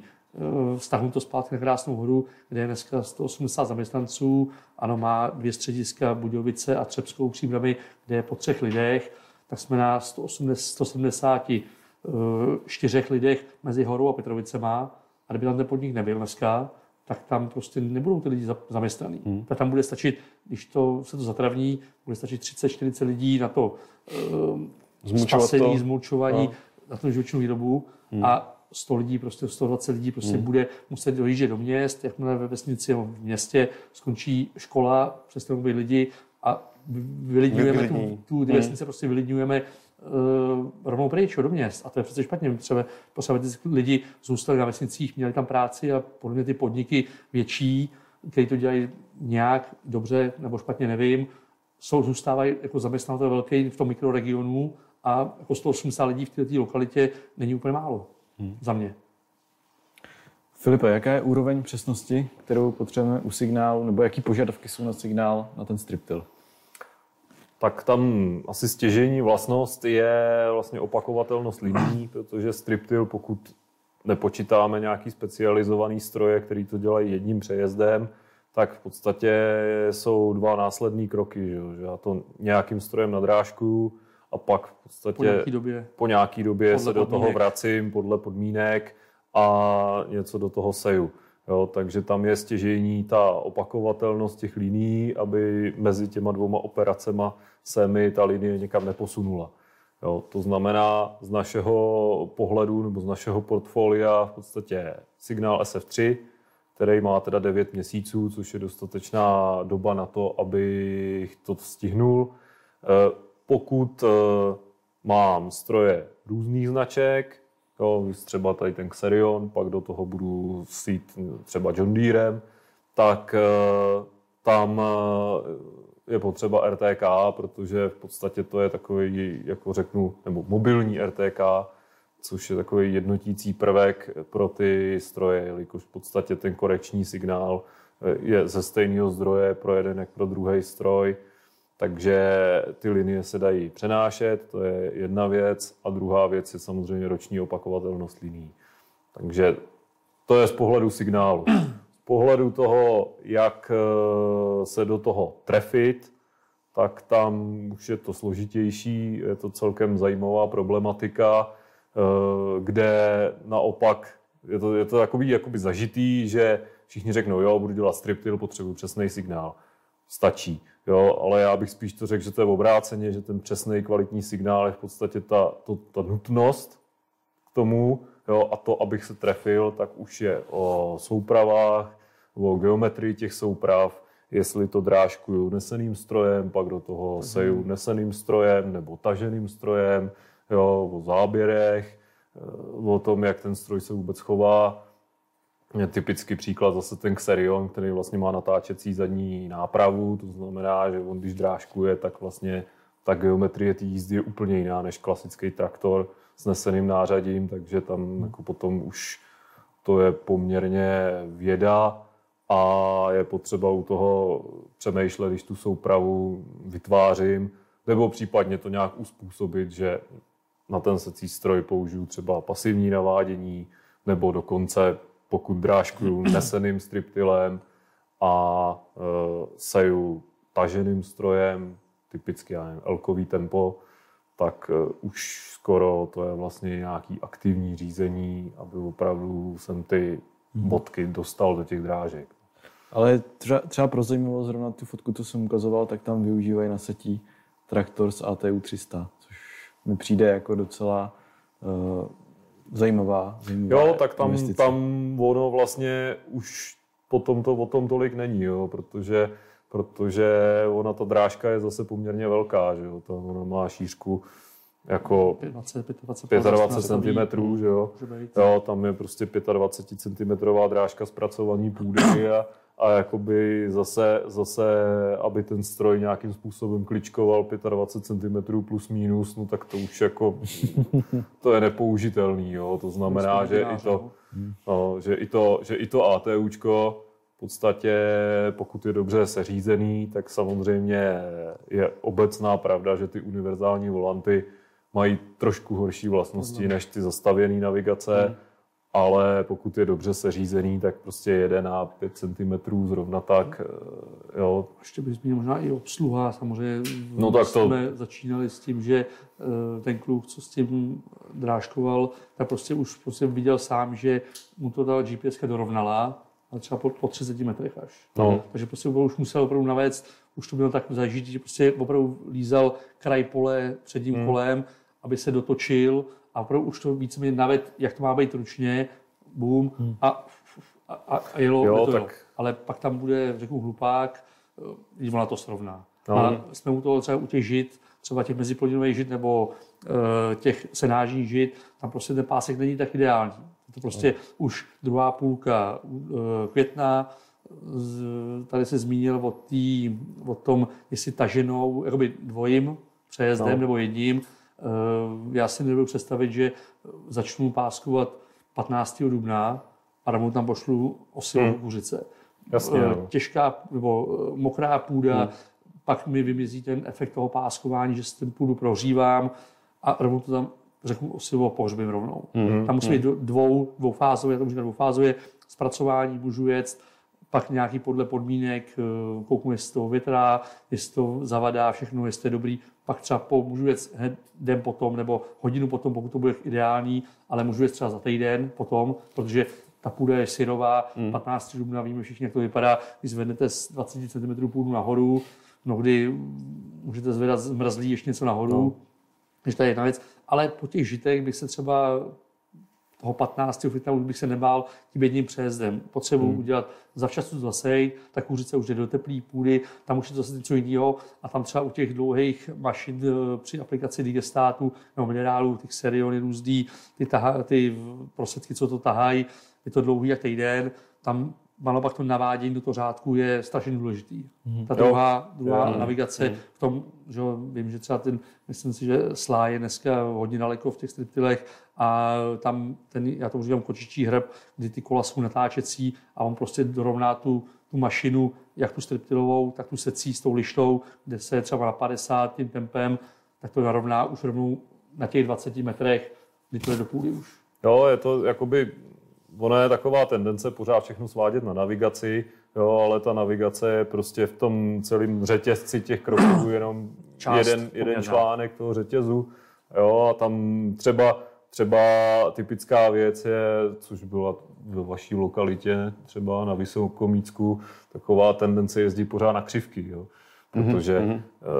jakoby, že to je z, z důvodu řeknu, lepší optimalizace, jo, jestli udělám křivku podle jedné části pole a pak vlastně budu pokračovat, neděle, navazovat, nedělám klíny, jo, jenže ta křivka zase má tu špatnou vlastnost, že je křivá a v podstatě pokud je někde oblouk, tak on se postupně pořád zvětšuje, jo, takže tam hmm. potom ta návaznost těch strojů eh, v podstatě se začne na jednom kraji pole a v půlce pole už není možný se do toho trefit, jo, takže pokud možno, tak jezdit na přímky, jo, co nejvíc a ty klíny potom, nebo ty souvratě prostě nějak jakoby udělat třeba i hůř, jo, ale furt řeknu, mám 80-90% pole na přímkách a, a v, ideálním, v ideálním režimu. No. Dobře, že jsi zmínil tu obsluhu, to jsem vlastně ani neřekl, že to je úplný základ. Jako tam... Typicky prostě člověk, který sedí v traktoru, kouká takhle do monitoru a nepodívá se ven, co je za hmm, ním. Že? Hmm. Tam je důležitý, co je venku,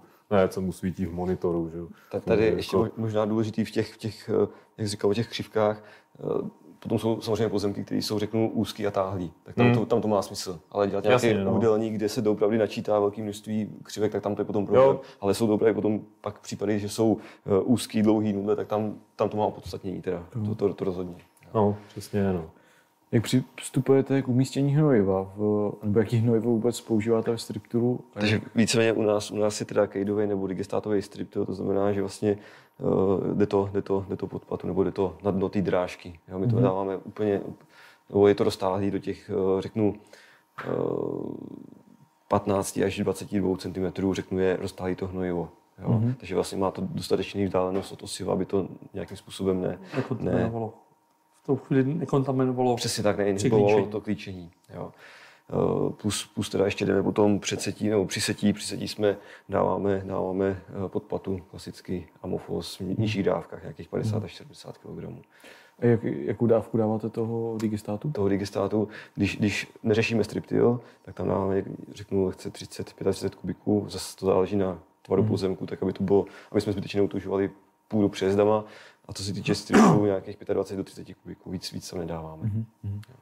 Většinou teda používáme ještě eh, inhibitory nitrifikace, aby, aby, jsme, nebo, udrželi. aby jsme to udrželi delší dobu v té půdě. Ten no, křivka té kukuřice je taková pozvolná, nebere, nebere a v tom velkým nárůstu to je ten konec června, prostě tak. letí nahoru a to máme dva měsíce, dva měsíce po, aplikace, po aplikaci. Takže tam to vydrželo. Takže tam to je důležitý. A samozřejmě jak Pepíku zmínil to, ty kubíky, všichni se bavili o kubíkách, já jsem tady neřekl, jak se ptali o ten Harvest Lab s tou kejdou, eh, ta vašina vaše jela jednoho soukromníka na, na eh, Benešovsku.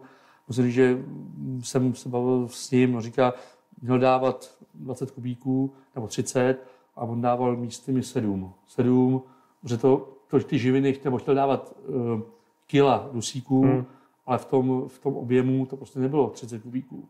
Hmm. Bylo to třeba 7, hmm. 9. Hmm. A se narážím na to, že všichni se baví o kubíkách, ale nebavíme se o živinách. Ano, hmm. ano. A dneska je o tom, že když chci dělat precizní zemědělství, tak samozřejmě i ten harvest se mi trošku na to, já o tom přemýšlím, líbí, že můžu optimalizovat dusíky, nedávám kubíky, ale dusíky hmm. Hmm. a najednou to hnojiva můžu mít mnohem víc najednou. Hmm. Řeknu, standardně dávajte 30, no, ale já tam hmm. dávám o třetinu víc no, živin. Je, je, pravda, že u vás bylo, myslím, dusíku třeba půl kila no, na kubík, něco to, jsem chtěl říct, my máme vlastně uh, ze čtyř chlívů, uh, různý čtyři typy uh, KD digestátů. a pravidelně se nám ukazuje, že tam, kde jsme aplikovali tím Harvest Labem, tak je to kravská kejda, která má, řeknu, 3,6, 3,5, 3 až 3,8 dusíku. Tam to je hmm. docela stabilní. A i podle roku se to mění tohleto i podle roku, ale když vezmu historicky, doopravdy historicky, historicky eh, rozbory, co mám, tak většinou v tom újezdu, co to máme, tak tam nám to doopravdy vycházelo mezi těma 3, 4 až 3, nějakých 8. Přes 4 to nikdy nešlo, a pod 3 taky ne. Takže jako tam se nám to drželo poměrně přesně, co, co, co, co se týče těch chlívů, za kterými je bioplinka, tak tam jsme někde mezi 4 až 4, 4, 44 dusíků. takže my, my ve výsledku co, co, co je strategie u nás u kukuřice, tak víceméně my na podzim, buď to tam je meziplodina, která je nakejdovaná nebo pohnojená hnojem, anebo to je čistě jenom nahnojený a naoraný tam, kde můžeme, nebo kde nestíháme úplně, aby, že ne, my nejsme schopni stihnout uh, celou plochu jedním striptilem udělat. Jo? Takže musíme mít pořád ještě nějaké plochy, které jsou bez, bez, bez striptilů, ale víceméně my ještě na podzim dáváme nějakým způsobem hnoje, i když to není potřeba eroze, ale tím, že máme poměrně silnou živočišnou, tak nějaký hnůj nebo sláma s kejdou se dává což je nějaká první část dávky kejdy a na jaře to už jenom dorovnáváme, tam, jak jsem říkal, dáváme nějakých těch 120 kg, eh, když to je plošný a nějakých 80 až 100 kg dáváme, no, z toho lehce přes 100 kg dáváme, když to je ve striptilu. Jo, jsme, a to je vlastně veškerá naše aplikace hnojiv. My už žádným minerálem do kukuřic, kromě toho amofosu podpatu, toho malého množství, už ničím jiným nejdeme. Hmm. Jaký jsou nejčastější chyby, které se ve striptilu dělají a na co si dát pozor?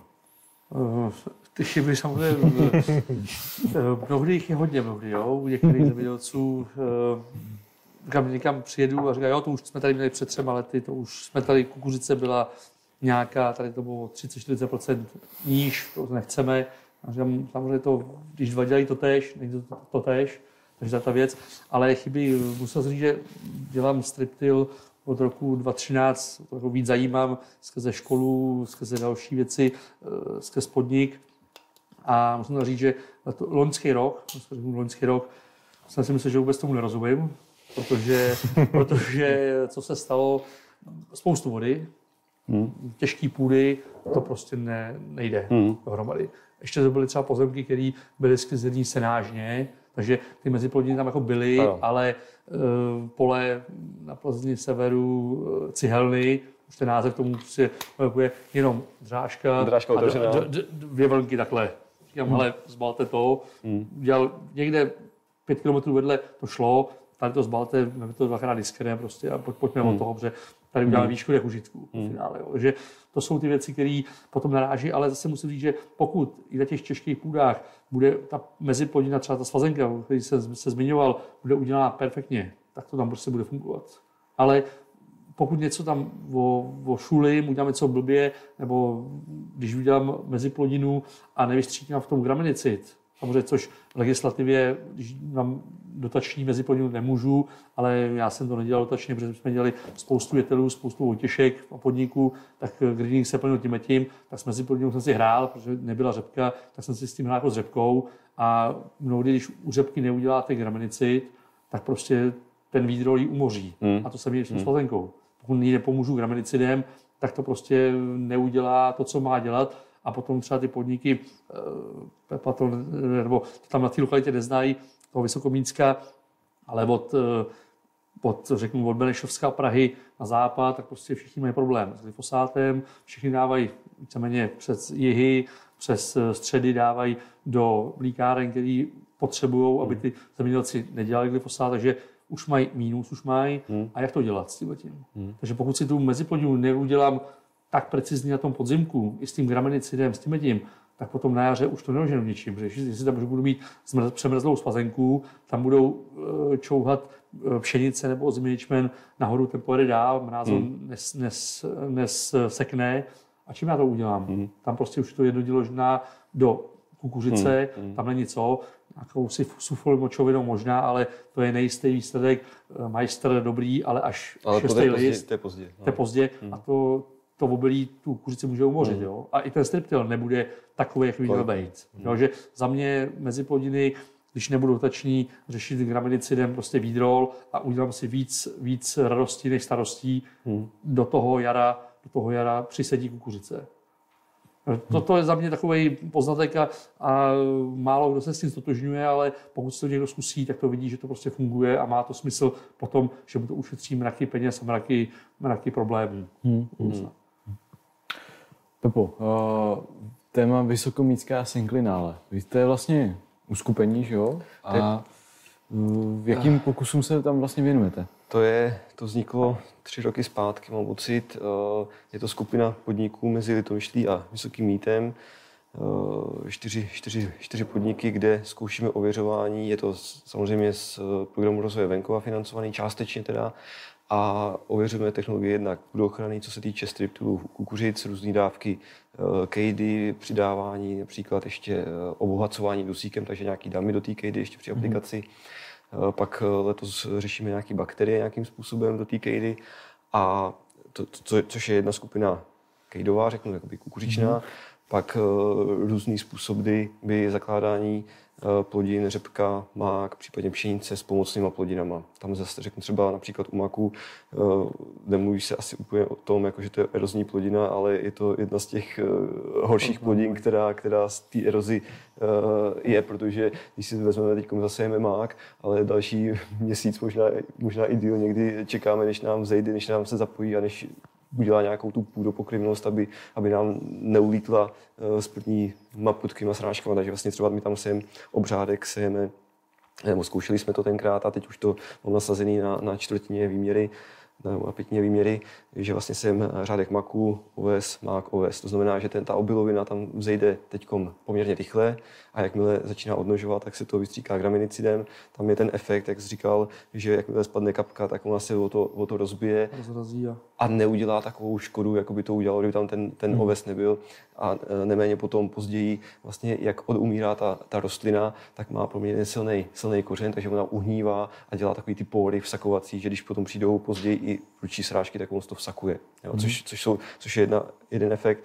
To stejný vlastně děláme u řepek, že sejeme, že sejeme dvojřádky, to jsme vlastně zkoušeli, zkoušeli spolu, hmm. to je tři roky zpátky poprvé No, že jsme vlastně se, seli jsme to uh, omegou, byly povypínané bodky, takže jsme seli, takže jsme seli na 75. na 75 byla rozteč, takže bylo uh, řep, dvojřádek řepky 25 a 50 cm byla mezera. Mm-hmm. Jo, což byla rozteč 75 cm a do té 50 cm mezery tam vlastně bylo dalším zásobníkem poslaný, Tak.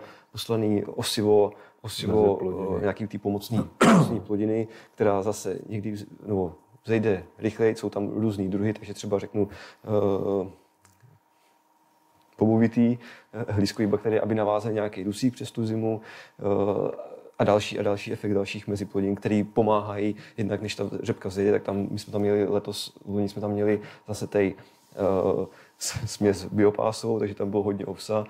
Uh, měl jsem poměrně uh, velký strach, protože tam nebyl graminici na pozem v té té řepce.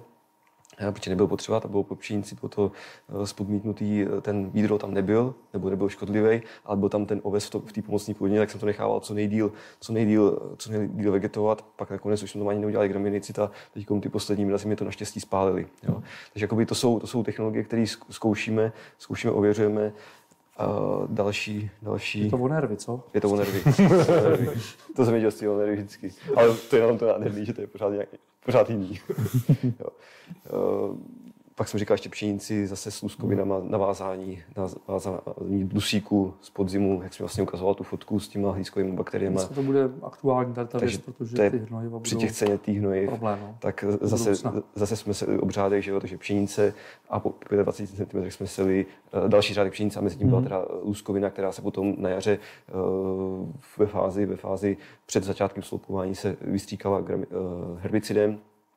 herbicidem takže vlastně později uvolňuje, uvolňuje uh, ty, ten dusík, který má navázaný, navázaný v sobě a mineralizací to zpřístupní pšenici, která to potom potřebuje do kvality, řeknu třeba například. Mm-hmm. Jo. Takže to jsou různé věci, které jsme tam zkoušeli. Teď jsme ještě s dalšíma, s dalšíma podnikama založili spolek uh, inovativní udržitelné zemědělství. Snažíme se o nějakým způsobem propojit velký, malý, konvenční ekologický farmáře tak, aby se posunovalo dál precizní zemědělství. Takže tyhle ty technologie nějakým způsobem sjednotit, udělat nějakou metodiku, tak aby jsme, aby jsme když se v současné době mluví hodně o precizním zemědělství, tak aby to byl nějaký ucelený, ucelený nástroj. nástroj, systém, aby Eh, člověk měl možnost, kterýkoliv zemědělec měl možnost se někam podívat a, a říct si, hele, tyhle ty dělají tohle, pojedu se tam podívat, mám tu možnost vidět, jak dostat metodiku, jak se to dělá, aby, aby i ten, který se tomu chce věnovat a neví, kde na to šáhnout, tak si může přijet pro tu, pro tu zkušenost. A chceme, aby to byly menší, větší, aby tam byla ta propojenost v tom, eh, že se nevážeme jenom na jednu skupinu. Mm-hmm. Třeba větší, větší podnik. Přesně tak, přesně tak. Přesně tak. To je trošku podobná ta věc, eh, což v tom roce nastartoval pan minister, eh, emeritní ministr Jurečka v zemědělství těch nebo farem. Ano. Tí krásné dneska jich tam je asi, myslím, že asi 16, mám za to, 14 jich bylo, možná přibyly dvě nově.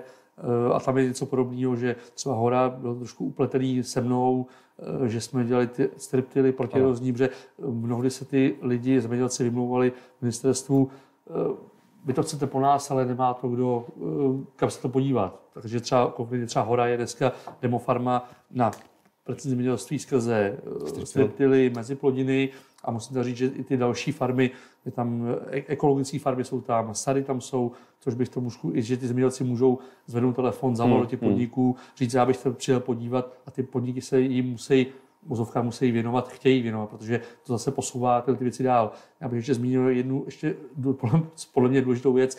Ta technologie Striptil se dostala v tom roce 2, tuším 16 na jaře do protirozního opatření, která tam nebyla. A samozřejmě bylo to trošku na poput uh, hory. Musím říct, že uh, proto i pan předseda Zelenka udělal jako hrozně moc, že prostě dotah toho ministra na, hmm. na to pole, ukázal mu, že to funguje, protože hora na tom trošku stála, musím říct, jestli to bude nebo nebude. A dneska ty zemědělci mají jakoby tu možnost to dělat, že splnili ten bod toho protierozního. Ale funkční bod. A funkční, ne, ne, funkční ne, ne, ne, to, to byla moje nějaká taková vize. Ano. Prostě nechtěl jsem dělat, nebo nechci dělat věci, které uh, jenom budu dělat za body, za čárky někde, že z toho dostane nějaký člověk peníze nebo tohleto, ale když to bude funkční, a za mě to bude prostě pro ty zemědělce plus, a bude to nějaké návaznosti a třeba ten, ten spolek, co jsi zmínil, je v tom ta Martina Poláková, no. ta dělá šéfou ano, ano. To je taky pro mě šikovná ženská, která to funguje, tlačí to, je to na úkor času. To Přesně, všichni, to není, to, není to o tom, že uh, by z toho člověk chtěl jako žímat něco, peníze nebo cokoliv, hmm. ale je to o tom času a když to potom funguje v těch podnicích, tak já mám taky radost, vidím, že ta voda padá, jezdí po republice a voda z toho teče čistá. Mm, Říkám mm. kukuřice a vím, že ale to je, to je na ten podnik, tady jsem byl řešit tohleto, to je pro mě takový jakoby, mm. zadosti učinění, že to funguje mm. a ty, podnik, ty lidi jako poslouchají těch podnicích. Mm. A má to smysl. Je to posun dál. Mm. Jaký byly technické požadavky na Omegu při tom, když se dělaly tyhle ty pokusy? Jo, tak to bylo zajímavý technický oříšek. Ono těch eh, pokusů jsme tam jezdili, tuším, dva roky. Dva nebo tři roky. To dva nebo tři roky. A ono těch, eh, těch pokusů různých se dělalo víc, ale asi, asi nejvíc si pamatuju tu řepku. Řepka mák asi to bylo. No, řep, řepka mák, protože ta řepka se zakládala, že to bylo vlastně na dloubaný terastripem na 75, jakoby pod rejvákem, kde to bylo snad nahnojený, tuším, se tam mm-hmm. nějaký mhm. PPK sypalo, no a pak ta Omega, co tam jezdila, tak v podstatě to byl jakoby jakýsi pokusný prototyp, mm-hmm. který sloužil pro vývoj dalších strojů Bernard, který jakoby přijdou ještě. No a těch úprav tam bylo spousta. Jo. Já jenom... Tam prakticky vlastně, jak je teda strip na 75 rozteč, no. tak ona ty řádky, ty řepky byly zase tý přesně nad tím eh, teda Jo, tam byla drážka, drážka terastripu, jo, když to ukážu, na, na kameru v profilu, tak byla drážka terastripu a vlastně po bocích té drážky se sela řepka, aby si to sahlo ten kořen. Mm. Aby měla možnost... Dvoj, dvojbodky. Dvoj, dvojbodka, no, takže... 70. Ne, tam to bylo vlastně prakticky, to byla klasická uh, obilní lišta. No, tam se vlastně jenom zaslepily bodky, takže... Jo, jo. No. s tím, že aby, aby vlastně se to do toho trefilo při těch 6 metrech, tak eh, tam byla jedna bodka navíc eh, na jedné straně. Takže, se to no, takže ten, eh, ta omega vlastně nebyla jakoby stejně široká na obě dvě strany. Na jednu stranu byla o 12,5 cm No, širší, plus bylo potřeba jezdit asi o, teď nevím, o kolik centimetrů mimo tu linii, takže my jsme měli pasivní navádění, tam jsme to nadloubali a potom vlastně bylo potřeba celou tu soupravu posunout o 12 cm doleva ve směru jízdy, aby jsme se s tím do toho trefili, no, takže tam jsme se s tím vyhráli. vyhráli Museli, hodně. museli jsme to tenkrát kreslit, kreslit aby jsme... No, museli jsme, to, museli jsme to kreslit, pak když jsme si to konečně nakreslili a zjistili jsme, jak to jakoby má být, tak přišel problém ten, že ty posuny těch eh, přijímačů a těch líní byly tak malý, že v podstatě do té navigace to nešlo, nešlo nastavit, jo, protože tam už se jednalo o, já nevím, 2,5 cm, tam vlastně ta hodnota těch posunů není tak malá. 12,5 lomeno dvěma. No, takže, jasně. protože tam ještě pak šlo do toho, kde byl přijímač, jo, kde byl jakoby osa toho stroje. Takže v té poslední fázi, když už nám to jako, když už jsme s tím končili, tak v podstatě byla úprava ta, že pravítko té Omegy bylo, bylo vyosený do boku, takže ten traktor celou tu sečku tahnul, tahnul bokem, čímž se to celé vystředilo a vlastně pak už to chodilo. No, a, pak, tam- a tam a vlastně- pak jsme skončili. Pak tam vlastně ještě, tam byl požadavek vlastně, že, že se celá hlavní plodina, celá se pomocná plodina a ještě třetí Ještě- zásob- ještě to hnojivo. bylo hnojivo. Pod, No. no. pod, tam šlo vlastně do vedle, vedle kořenů šlo. Vedle Nebo, nebo hnedka no. pod, pod kořenem, ale bylo tam tím, tou přední lištou, jestli se nepletu. Jo, jo, tam byly tři Nejméně. zásobníky. Vlastně to byla Ferty Omega, že jo, takže v jednom zásobníku bylo jedno silo, v druhém druhý a vzadu ještě byla Alfa, která vlastně sypala třetí, třetí věc, takže to selo tři, tři věci na jednou. Ještě jedna technická specialitka tam byla a to bylo střídání těch botek, kdy vždycky jedna musela být zaslepená. No a to u těch, u těch řepek tuším, že to nebylo, to bylo právě u těch maků, kde to bylo tak, že se sely, že jo, jedna plodina, druhá jakoby ob ob plodinu a opět, aby to vycházelo, tak vlastně ta, ta nultá bodka se vždycky zaslepovala při otočce, bylo to napojené na znamenáky, takže jak se to zvedlo, tak se zaslepila jedna, druhá. Jo, čímž se to řešilo tím, že se vlastně stáhnul záběr toho stroje a, a ta bodka se překrývala jedna. No, takže tam to bylo fakt odtrefování se na centimetry, a, ale tak nějakým způsobem se to povedlo. No. Fotku možná jednu, ale to... To asi cíle nějaké setí takhle eh, trošku to s tím souvisí. eh, Jeden podnik tady, Agro Liboměřice, pan Němec, eh, agronom, už řeší to, že mají teda konkurenční sečku Rapida 6 metrovku, zaslepují bodky a cíleně prostě usejou lničku s, s žitem do meziřadí a ten řádek nechávají prázdný. Protože s tím žitem je trošku problém meziplodinovým, že zanechává drny velký. Drny, kořeny. A oni už prostě ten, ten přímo ten pásek už mají vynechaný, kde se jenom plošně se lničku tím, tím biodrillem a v pásku mají čtyři bodky e, žita a ty, tu bodku, dvě bodky vynechaný, kde je tím biodrillem zase ta lnička a dělají ty dvě, dvě směsi dělají a přímo na jaro nechají to růst, pak to máznou glyfosátem, pokud to jde, samozřejmě to máznou glyfosátem a funguje to, že jim ten drn toho žita nevadí, Nevadí. v tom, v tom setí V tom striptilu. v tom striptilu tom- a ano, následným i setí kukuřice. Což si myslím, že je další věc, ty kluci si s tím hodně hrajou, ale furt, říkám, ta svazenka je Hmm. A+, ale tam zase narážíme na termín setí a toho, tohle všeho. Možná trošku jsme tady se dotkli taky těch bakterií, tak možná jestli máte nějaké zkušenosti, nebo já vím, že teďka u vás vlastně v dolním újezdě jezdí souprava. My jsme, my jsme v loni zkoušeli jsme azotobakter, azotobakter A, to jsme zkoušeli do, do, do cukrovky, eh, s tím, že vlastně bylo to i v rámci, v rámci pokusů ty vysokovinské synklinály a eh, byli jsme tam tři parcely, jedna byla, jedna byla právě nahnojená jenom azoterem, jedna byla jenom nahnojená NPKčkem a druhá byla NPKčko plus azoter. A výsledky, výsledkově to vyšlo výborně cukernatostí výnosem eh, s použitím samotného azoteru bez NPKčka.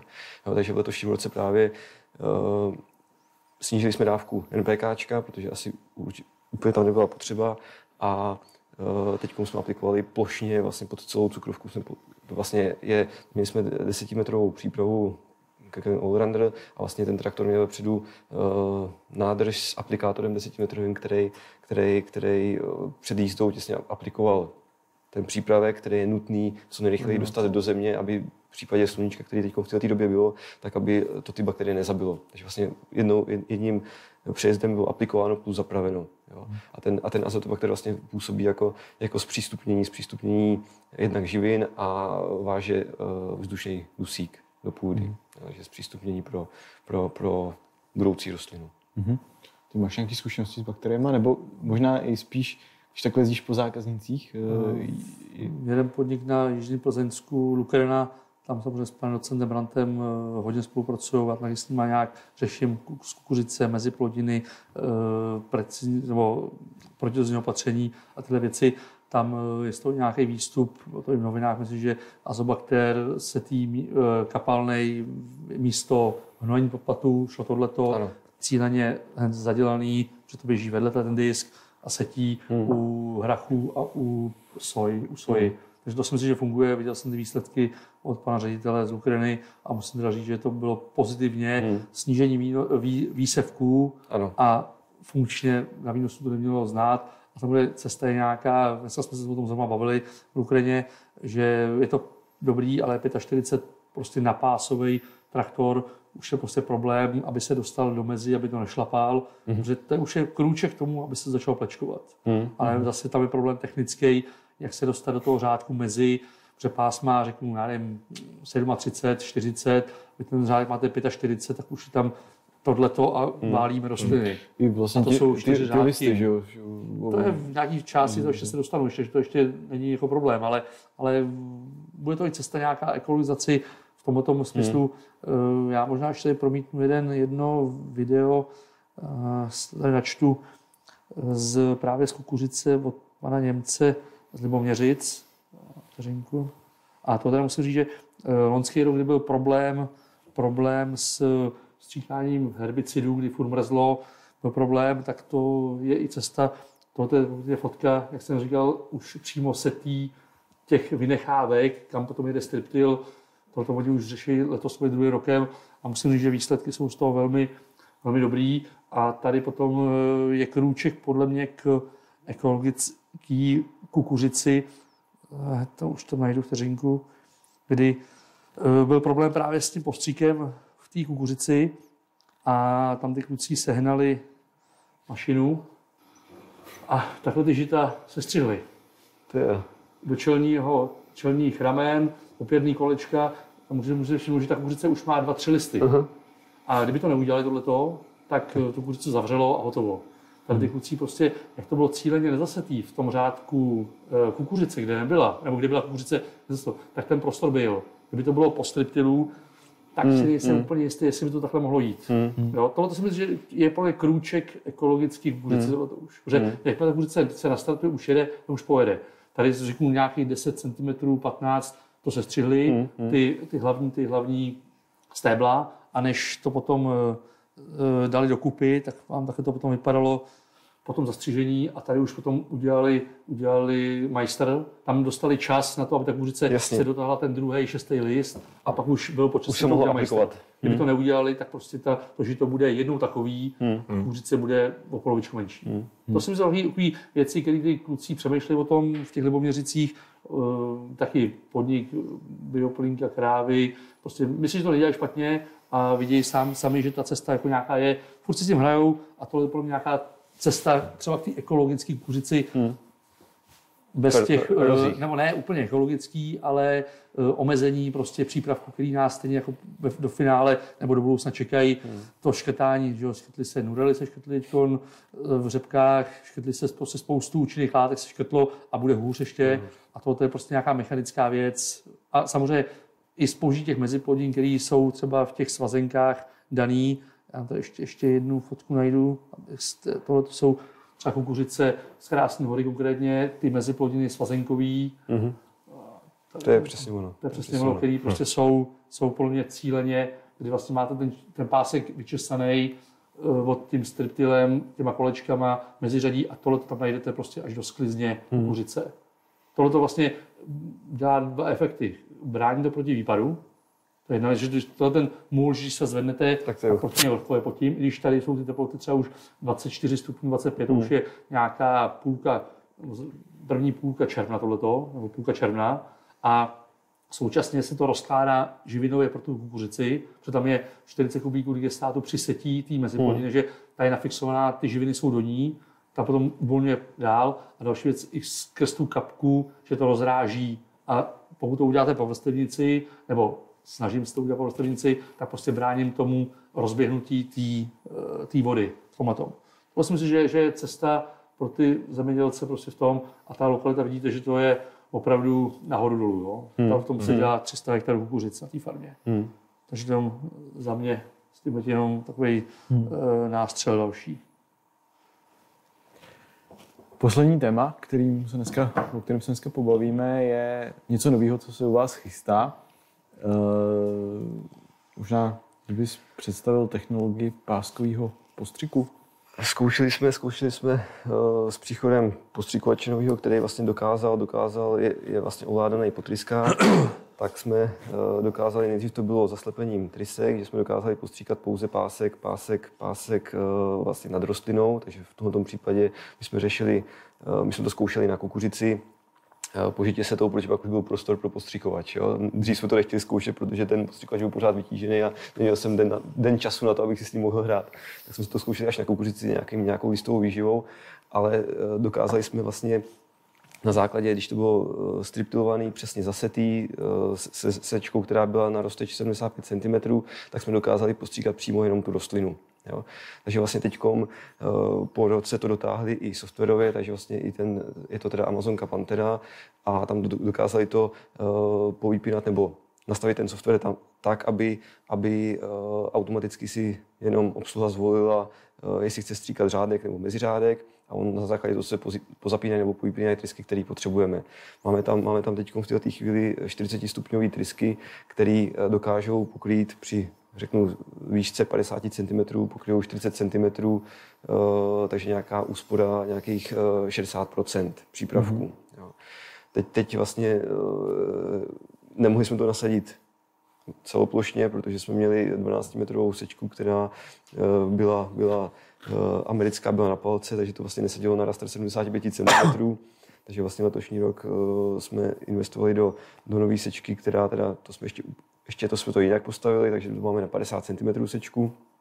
S tím, s tím teda, že i ty trysky jdou vypínat ob jednu trysku, máme na 25 cm rozteč trysek, takže v této chvíli máme 12 metrovou sečku, která bude řízená, řízená pasivním, pasivní uh, naváděním. Druhá antena, která by měla jet sečka přímo po, po striptilu s tím, že potom na, ten, na tu stejnou linii se dostaneme postřikovačem a na základě toho bychom měli už dosáhnout toho, že postříkáme čistě jenom řádek, řeknu nějaký C-post v kukuřici, eh, takže ošetříme pouze řádek kukuřice, úspora nějakých, v tomto případě to vychází 40% při 50 cm, s tím, že vlastně následně to budeme uh, plečkovat, mm-hmm. ten zbytek toho meziřádku, jo, což je nějakým způsobem částečná ekologizace pěstování, pěstování kukuřice. Mm-hmm. Proč jste se rozhodli pro těch 50 cm? Uh, to je dva roky zpátky, měli jsme tam kukuřici, kukuřici po žitě, sklizená druhé polovině května. A to byla schoda okolností, že jsem se s nějakým prodejcem, který zrovna věděl o studii, který tady je, uh, striptil, který byl 45 až 75 cm, měl na tom posazený uh, secí bodky, to znamená, že on jenom hydraulicky si zvolil, jaký chce rozteč a on mě přijel během jedné hodiny a zkoušeli jsme okamžitě už setí mm. na hmm. pozemku. Byla to, to říkám, druhá polovina, druhá polovina května, zasedli jsme to na, teda na, v té době na 50 cm, to bylo jenom prostě, že jsme to zkusili. Jo. Zvýšili jsme lehce, jsme zvýšili výsevek na nějakých 120 tisíc jedinců a a e, výsledek na tom pozemku byl sklizenýho nějakých 46 tun e, siláže e, hmoty. Na vedlejším pozemku, který byl setej, řeknu, 20. dubna, standardní setí, byla to standardní příprava bez striptilu, dosáhli jsme 48 tun. Jo, takže jinak jsme sklízeli kolem 35-40 tun v těch striptilech po těch žitech. Jo, takže tohle to byl impuls toho, že jsme schopni dostat víc rostlin, takže vlastně, když si vezmu 50 cm, ta, rost, ta rostlina když máme rosteš 75 cm, jsme nějakých 95 tisíc jedinců, tak máme od každá rostlina má 12,5 cm v tom řádku. Mezi sebou. Mezi sebou, v tom řádku. za sebou. Jo. Když to stáhne na 50 cm, tak ta rostlina má 20, 20 cm v řádku mezi sebou, mm-hmm. takže větší prostor ty rostliny mají kořenově, když se budu bavit o celoplošném zpracování, tak eh, vlastně oni jsou schopní dosáhnout eh, všude do toho meziřádku eh, na ty živiny, TKD nebo toho digestátu, co tam naaplikujeme, mm-hmm. takže mají větší prostor pro sebe, pro ten růst, pro ten kořenový systém. Co se týče ve striptu, tak tam navýšíme, navýšíme po tom pozdním striptu, myslím, po těch žitech. Tam je nižší FAO, Tam je nižší FAO, navyšu navýšíme, jedince, navýšíme tam jedince, takže když se dostaneme na těch, řeknu, nějakých 15 cm, navýšíme to na těch 120-130 tisíc jedinců. Dostane, Což hodně teda, dostane, ale- To jsme tam tenkrát udělali nechtěně sice, ale zafungovalo to velice Jo, výborně. tam ten náklad toho osiva už není takový Přes- přesně, markantní aby jsme dosáhli- tomu výnosu. Vůči tomu výnosu. Takže vlastně tenkrát to bylo 133 tisíc, což, což bylo nechtěný, ale, Ale ale i blbý výsledek je taky výsledek. efekt, prostě. efekt, je efekt, to, efekt to mělo. Jo. Takže vlastně teď, teď, teď jsme se rozhodli, že to budeme uh, situovat do těch 120 tisíc jedinců uh, po těch žitech, po to, po to pozdější setí, to standardní setí zůstane na těch, na těch jedincích, jako je, protože tam potřebujeme ten efekt tý, toho prostoru pro ty kořeny, pro ty rostliny a uh, jsme schopni zase vlastně ve výsledku i řepku na 50 cm. Mm-hmm. V loni jsme zkoušeli na 75 řepku a vypadala teda exkluzivně. Jo? Mm-hmm. Ale je, je, to v těch problematických letech by to mohlo být trošku problém, už bych se bál To, docela. to jsou ty nervy, no. To jsou ty nervy, to jsou ty nervy. A, ale tam to za- zafungovalo bylo to dobrý. Ale nejsou všechny pozemky na to určený. Jo? Tam každá rostlina prostě chybí potom, no. Tam každá rostlina chybí, přesně tak. A byly tam vyšší a bylo to trošku problematický, ale, ale ve výsledku ten eh, výnos byl vyšší než, než na té na tý standardní. eh, No to samozřejmě koreluje s tím, že když uh, voda, živiny jsou nějakom 100% Ano. a buď to odebere 30 rostlin, nebo 50 rostlin, nebo Přesně 30. tak, přesně tak. Tam nádherně bylo vidět, tam nádherně bylo vidět rozdíl toho pozemku. Měl jsem 30 hektarový pozemek, 15 hektarů bylo standardní sečkou zasetý, uh, diskovou na, na to byly ty dvojřádky teda zrovna v tom případě a spodek byl zase na 75 přesným secím strojem a nedalo se to úplně objektivně vyhodnotit kvůli hrabošům, který tam v, ten rok proběhly, ale od jara vegetativně ta řepka na 75 byla v lepším stavu, zelenější, Prostor lepší, má. větší prostor, větší kořenový prostor pro ty rostliny, větší příjem živin. eh, Větší konkurence mezi sebou. Přesně, takže to fungovalo. Takže nešli jsme na 75, to říkám, to bylo takový o nervy, o nervy, ale těch 50 cm na 45 to je oskoušený, že ta řepka funguje, hmm. na 50 si myslím, že nebude problém vůbec žádný a jsme schopni jedním secím strojem i ten striptil potom využít na, na 50 cm s tím, že, s tím, že budeme sejít teda uh, řepku přesně. Chtěl bych ještě vyzkoušet cukrovku, ale úplně v této chvíli nejsem schopný sehnat. Za, za mě u té řepky to tak, že, že tam ten jeden přejezd zpracování desetí je žád, jakoby Ano. žádaný. Ano. U té řepky. U té kuřice v tom první fázi za mě ne. Ano. V té druhé fázi už ta mašina tady, já vím, o které mašině mluvíš, No. no. vím, jezdí tady po republice na minerálu i na kejdě ano. a tam ta, eh, v tom, po tom 15. nebo podle podmínek bych Pak- se toho nebál. Přesně tak. Ale v tom první fázi, kdy fázi rozjedu, určitě za mě ne. My teda tu řepku budeme- dělat dvoufázově, protože tam nemáme na to ten stroj, ale Samozřejmě, tam, tam, je- tam ten... ale tam potom by měla být úspora času, Přes- všeho, vody, času, v Přesně tomhle tomu tak, je přesně dneska tak, podle mě na pořadu ne. A i protiroznost, protože třeba já mám dneska region Rakovník a tam vidím, eh, tam je tak úzký, širo, úzký oslední postupy, kde se bavíme o pšenici, o řepce, hmm. hodně někdo málo kukuřici, protože tam moc živočišní výroby Hmm, není. hmm.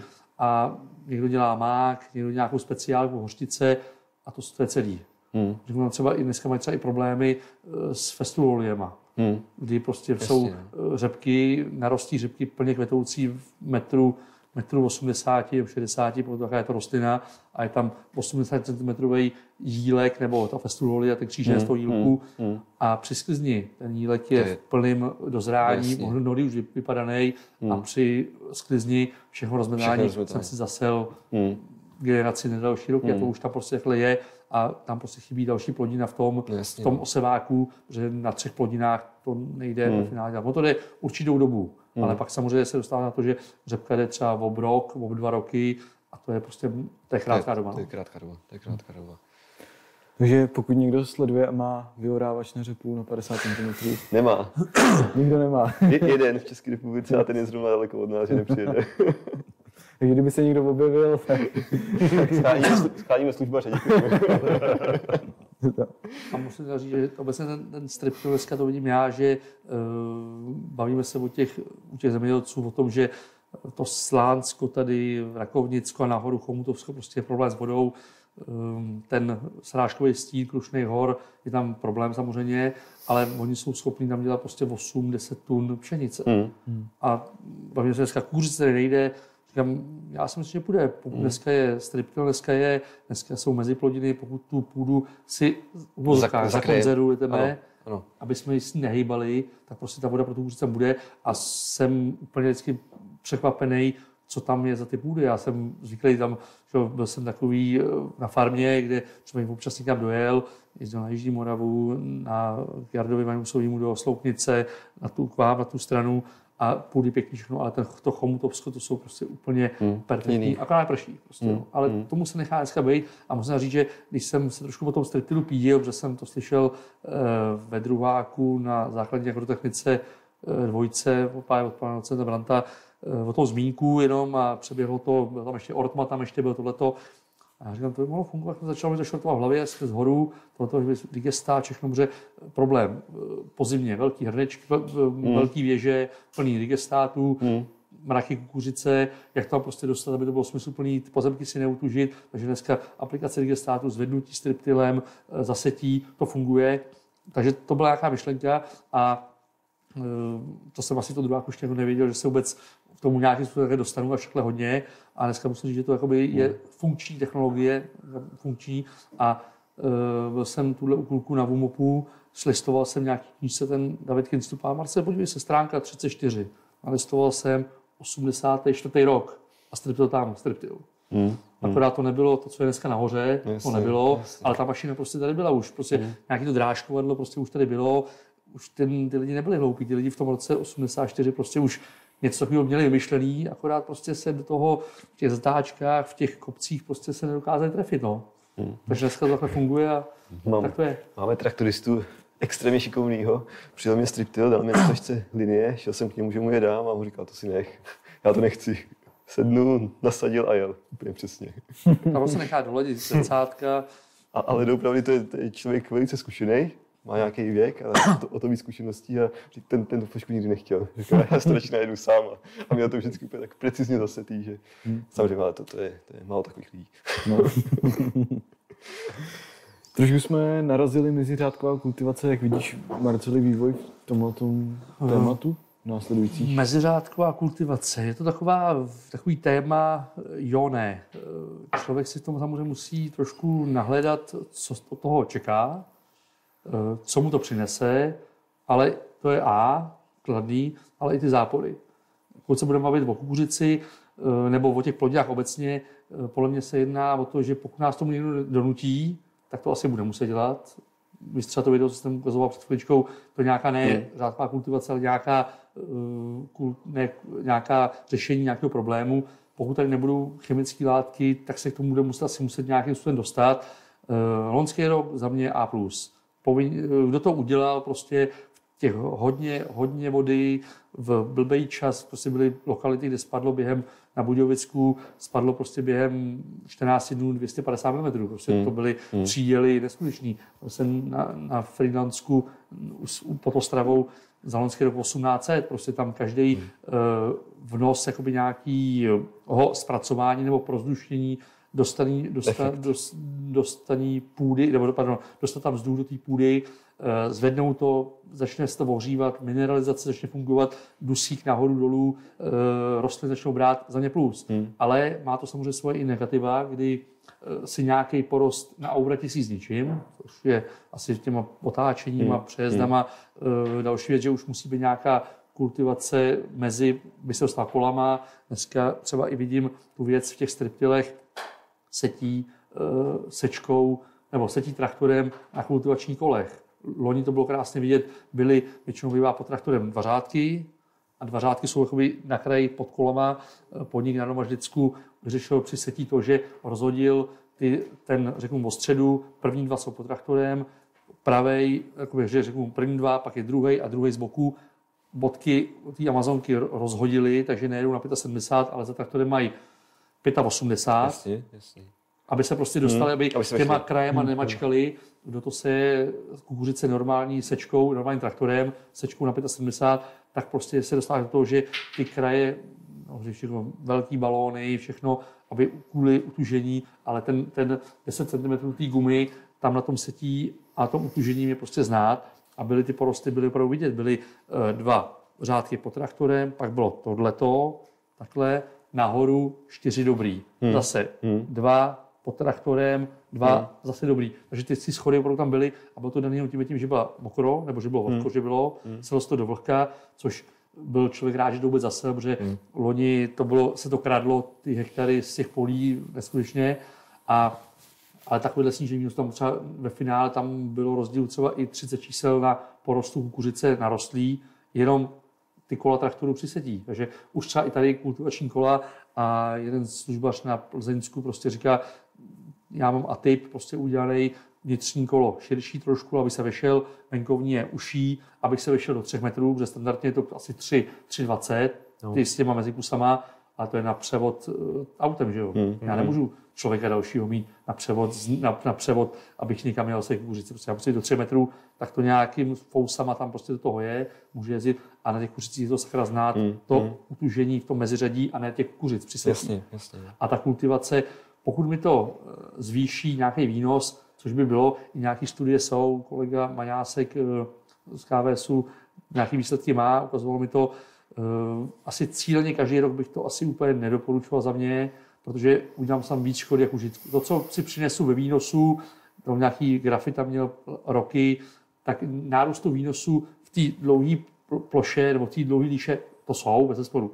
Jak se říká, hnojivo dostanu, eh, vzduch do půdy, podpořím mineralizaci, tu kukuřici nakopnu Hmm. a roste, ale každý to otočení na té ouvrati, prostě když tam otočíte čty- čtyři kola, nebo eh, v lepší variantě, nebo osm kol v těch meziřádků, něco si zničíte, ta kompenzační schopnost tam jako uvolí prostě není. Jakmile tu rostlinu jednou zlomíte, S, s tím souhlasím, ale řek- řeknu třeba zrovna ten loňský rok, jak bylo, jak, jak po zasetí přišly takový ty prudký deště, uh, ulilo to tu půdu, že ji to prostě ubouchalo, tak jsme tam, tam vlastně použili potom rotační plečky, které to rozdrbaly ten povrch, udělali izolační vrstvu, takže vláha zůstávala dole, Tak. nedocházelo k výpadu a ta kukuřice byla nakopla. plus, Což- velmi což- plus, což- ale musí si dát člověk do ty, jasně. eh, co mu to Je- jestli, to má, jestli to má Tak, smysl tak, dělat tak. nebo ne. Pokud my se bavíme, bavíme o, eh, ještě to precizně, to ještě popojdu o kus dál, ourať udělám něčeho, že rovnou budu výjíždět z rovný líchy, Hmm. do, ne do ouratě, ale do něčeho, co mi nevadí,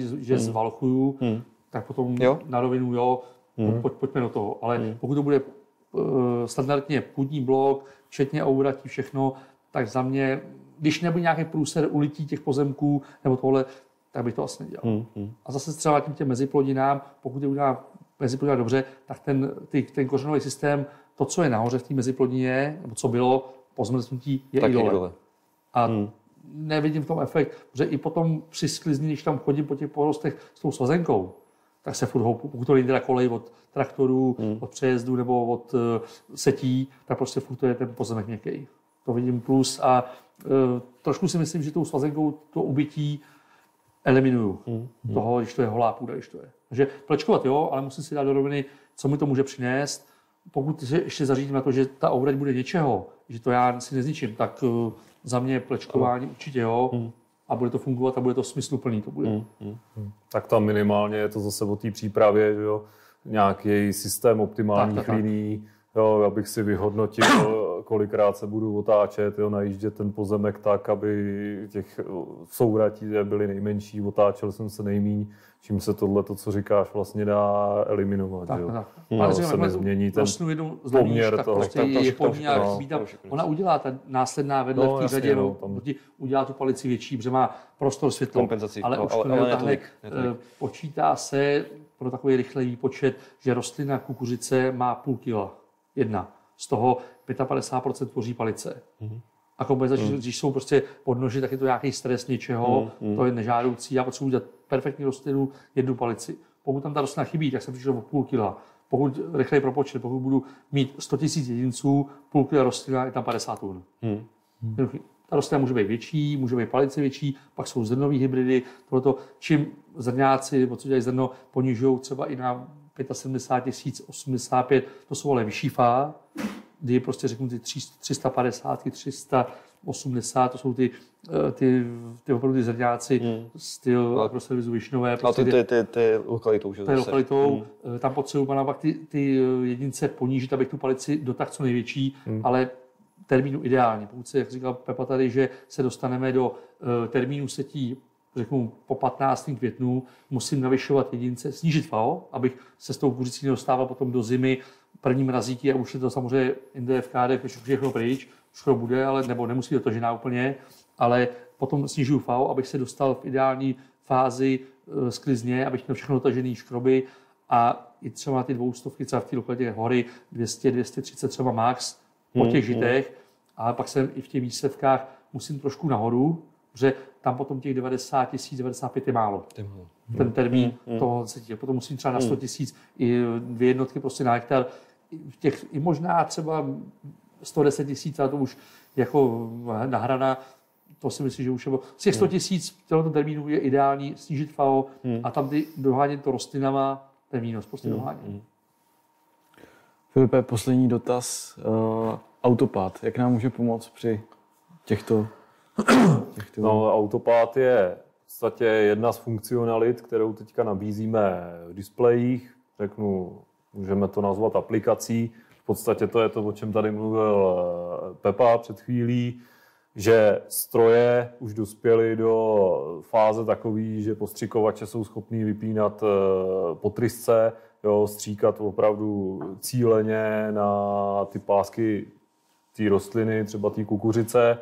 A tohle to je v podstatě reakce na to, protože e, normální navigační linie, standardní, jaký známe, tak e, v podstatě je jedna s tím, že je tam zanesený jakýsi záběr toho stroje, takže my předpokládáme, že ano, mám tady navigační linii a pak po 75 cm třeba u té kukuřice mám výsevní jednotky a protože ta geometrie se nemění, tak to tam prostě mám. Jo, což eh, tohle je krok jakoby dál, že e, já mám v podstatě po každý té výsevní jednotce samostatnou linii, která se mi datově uloží a už s tím jsem schopný potom dál e, pracovat. Takže při následném třeba plečkování nebo právě v tom striptilu Eh, nebo při ochraně rostlin postřikovačem, tak na to vlastně reaguje sekční kontrola a už opravdu je schopná i ten stroj potom aplikovat na tu konkrétní linii těch rostlin nebo toho meziřádku tam, kam potřebuju. Jo, protože to je vlastně řádkový zpřesnění. Výborně. Eh, blížíme se ke konci a děkuji hostům za zajímavou diskuzi. Eh, jako vždy u konce máme tady pár dotazů. Eh, zeptám se eh, tebe na, dva dotazy. První je od Pepi Rokose, ho zdravíme. Kolik máte v Dolním městě zaměstnanců? Máme 300 zaměstnanců. Jo, máme vlastně jak rostlinnou, tak živočišnou poměr teda silnou a pak máme ještě teda přidruženou výrobu, kde zaměstnáváme víceméně přes zimu lidi výroba skleníku, nějaké takové přidružené hmm. věci. A druhý dotaz je od Honzy Myslivce z Hybrálce. A, a to ten, jestli by bylo možné se s tebou někdy domluvit a na exkurzi k vám do Dolního Určitě, kontakt, kontakt, kontakt, když tak. Takže skupíme. kontakt eh, Honzovi, Honzu taky zdravíme samozřejmě a kontakt eh, Honzovi předáme. A, tímto jsme teda vyčerpali dnešní téma. Já bych ještě chtěl uh, tímto poděkovat eh, Leškovi a Tomášovi Sedlářovi, jestli by přišli, mám tady pro něj, pro něj svůj dáreček připravený.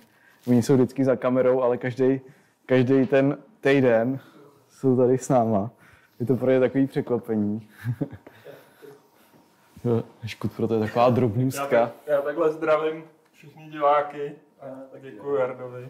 Jo, tak mám pro tebe takovou drobnost. Děkuji moc Jardo taky. Jo. Děkuji. Tak a uh, samozřejmě mám teda ještě tady drobnosti pro naše hosty, který jsem teda vždycky předával uh, pozadí. Děkuju. Taky, aby...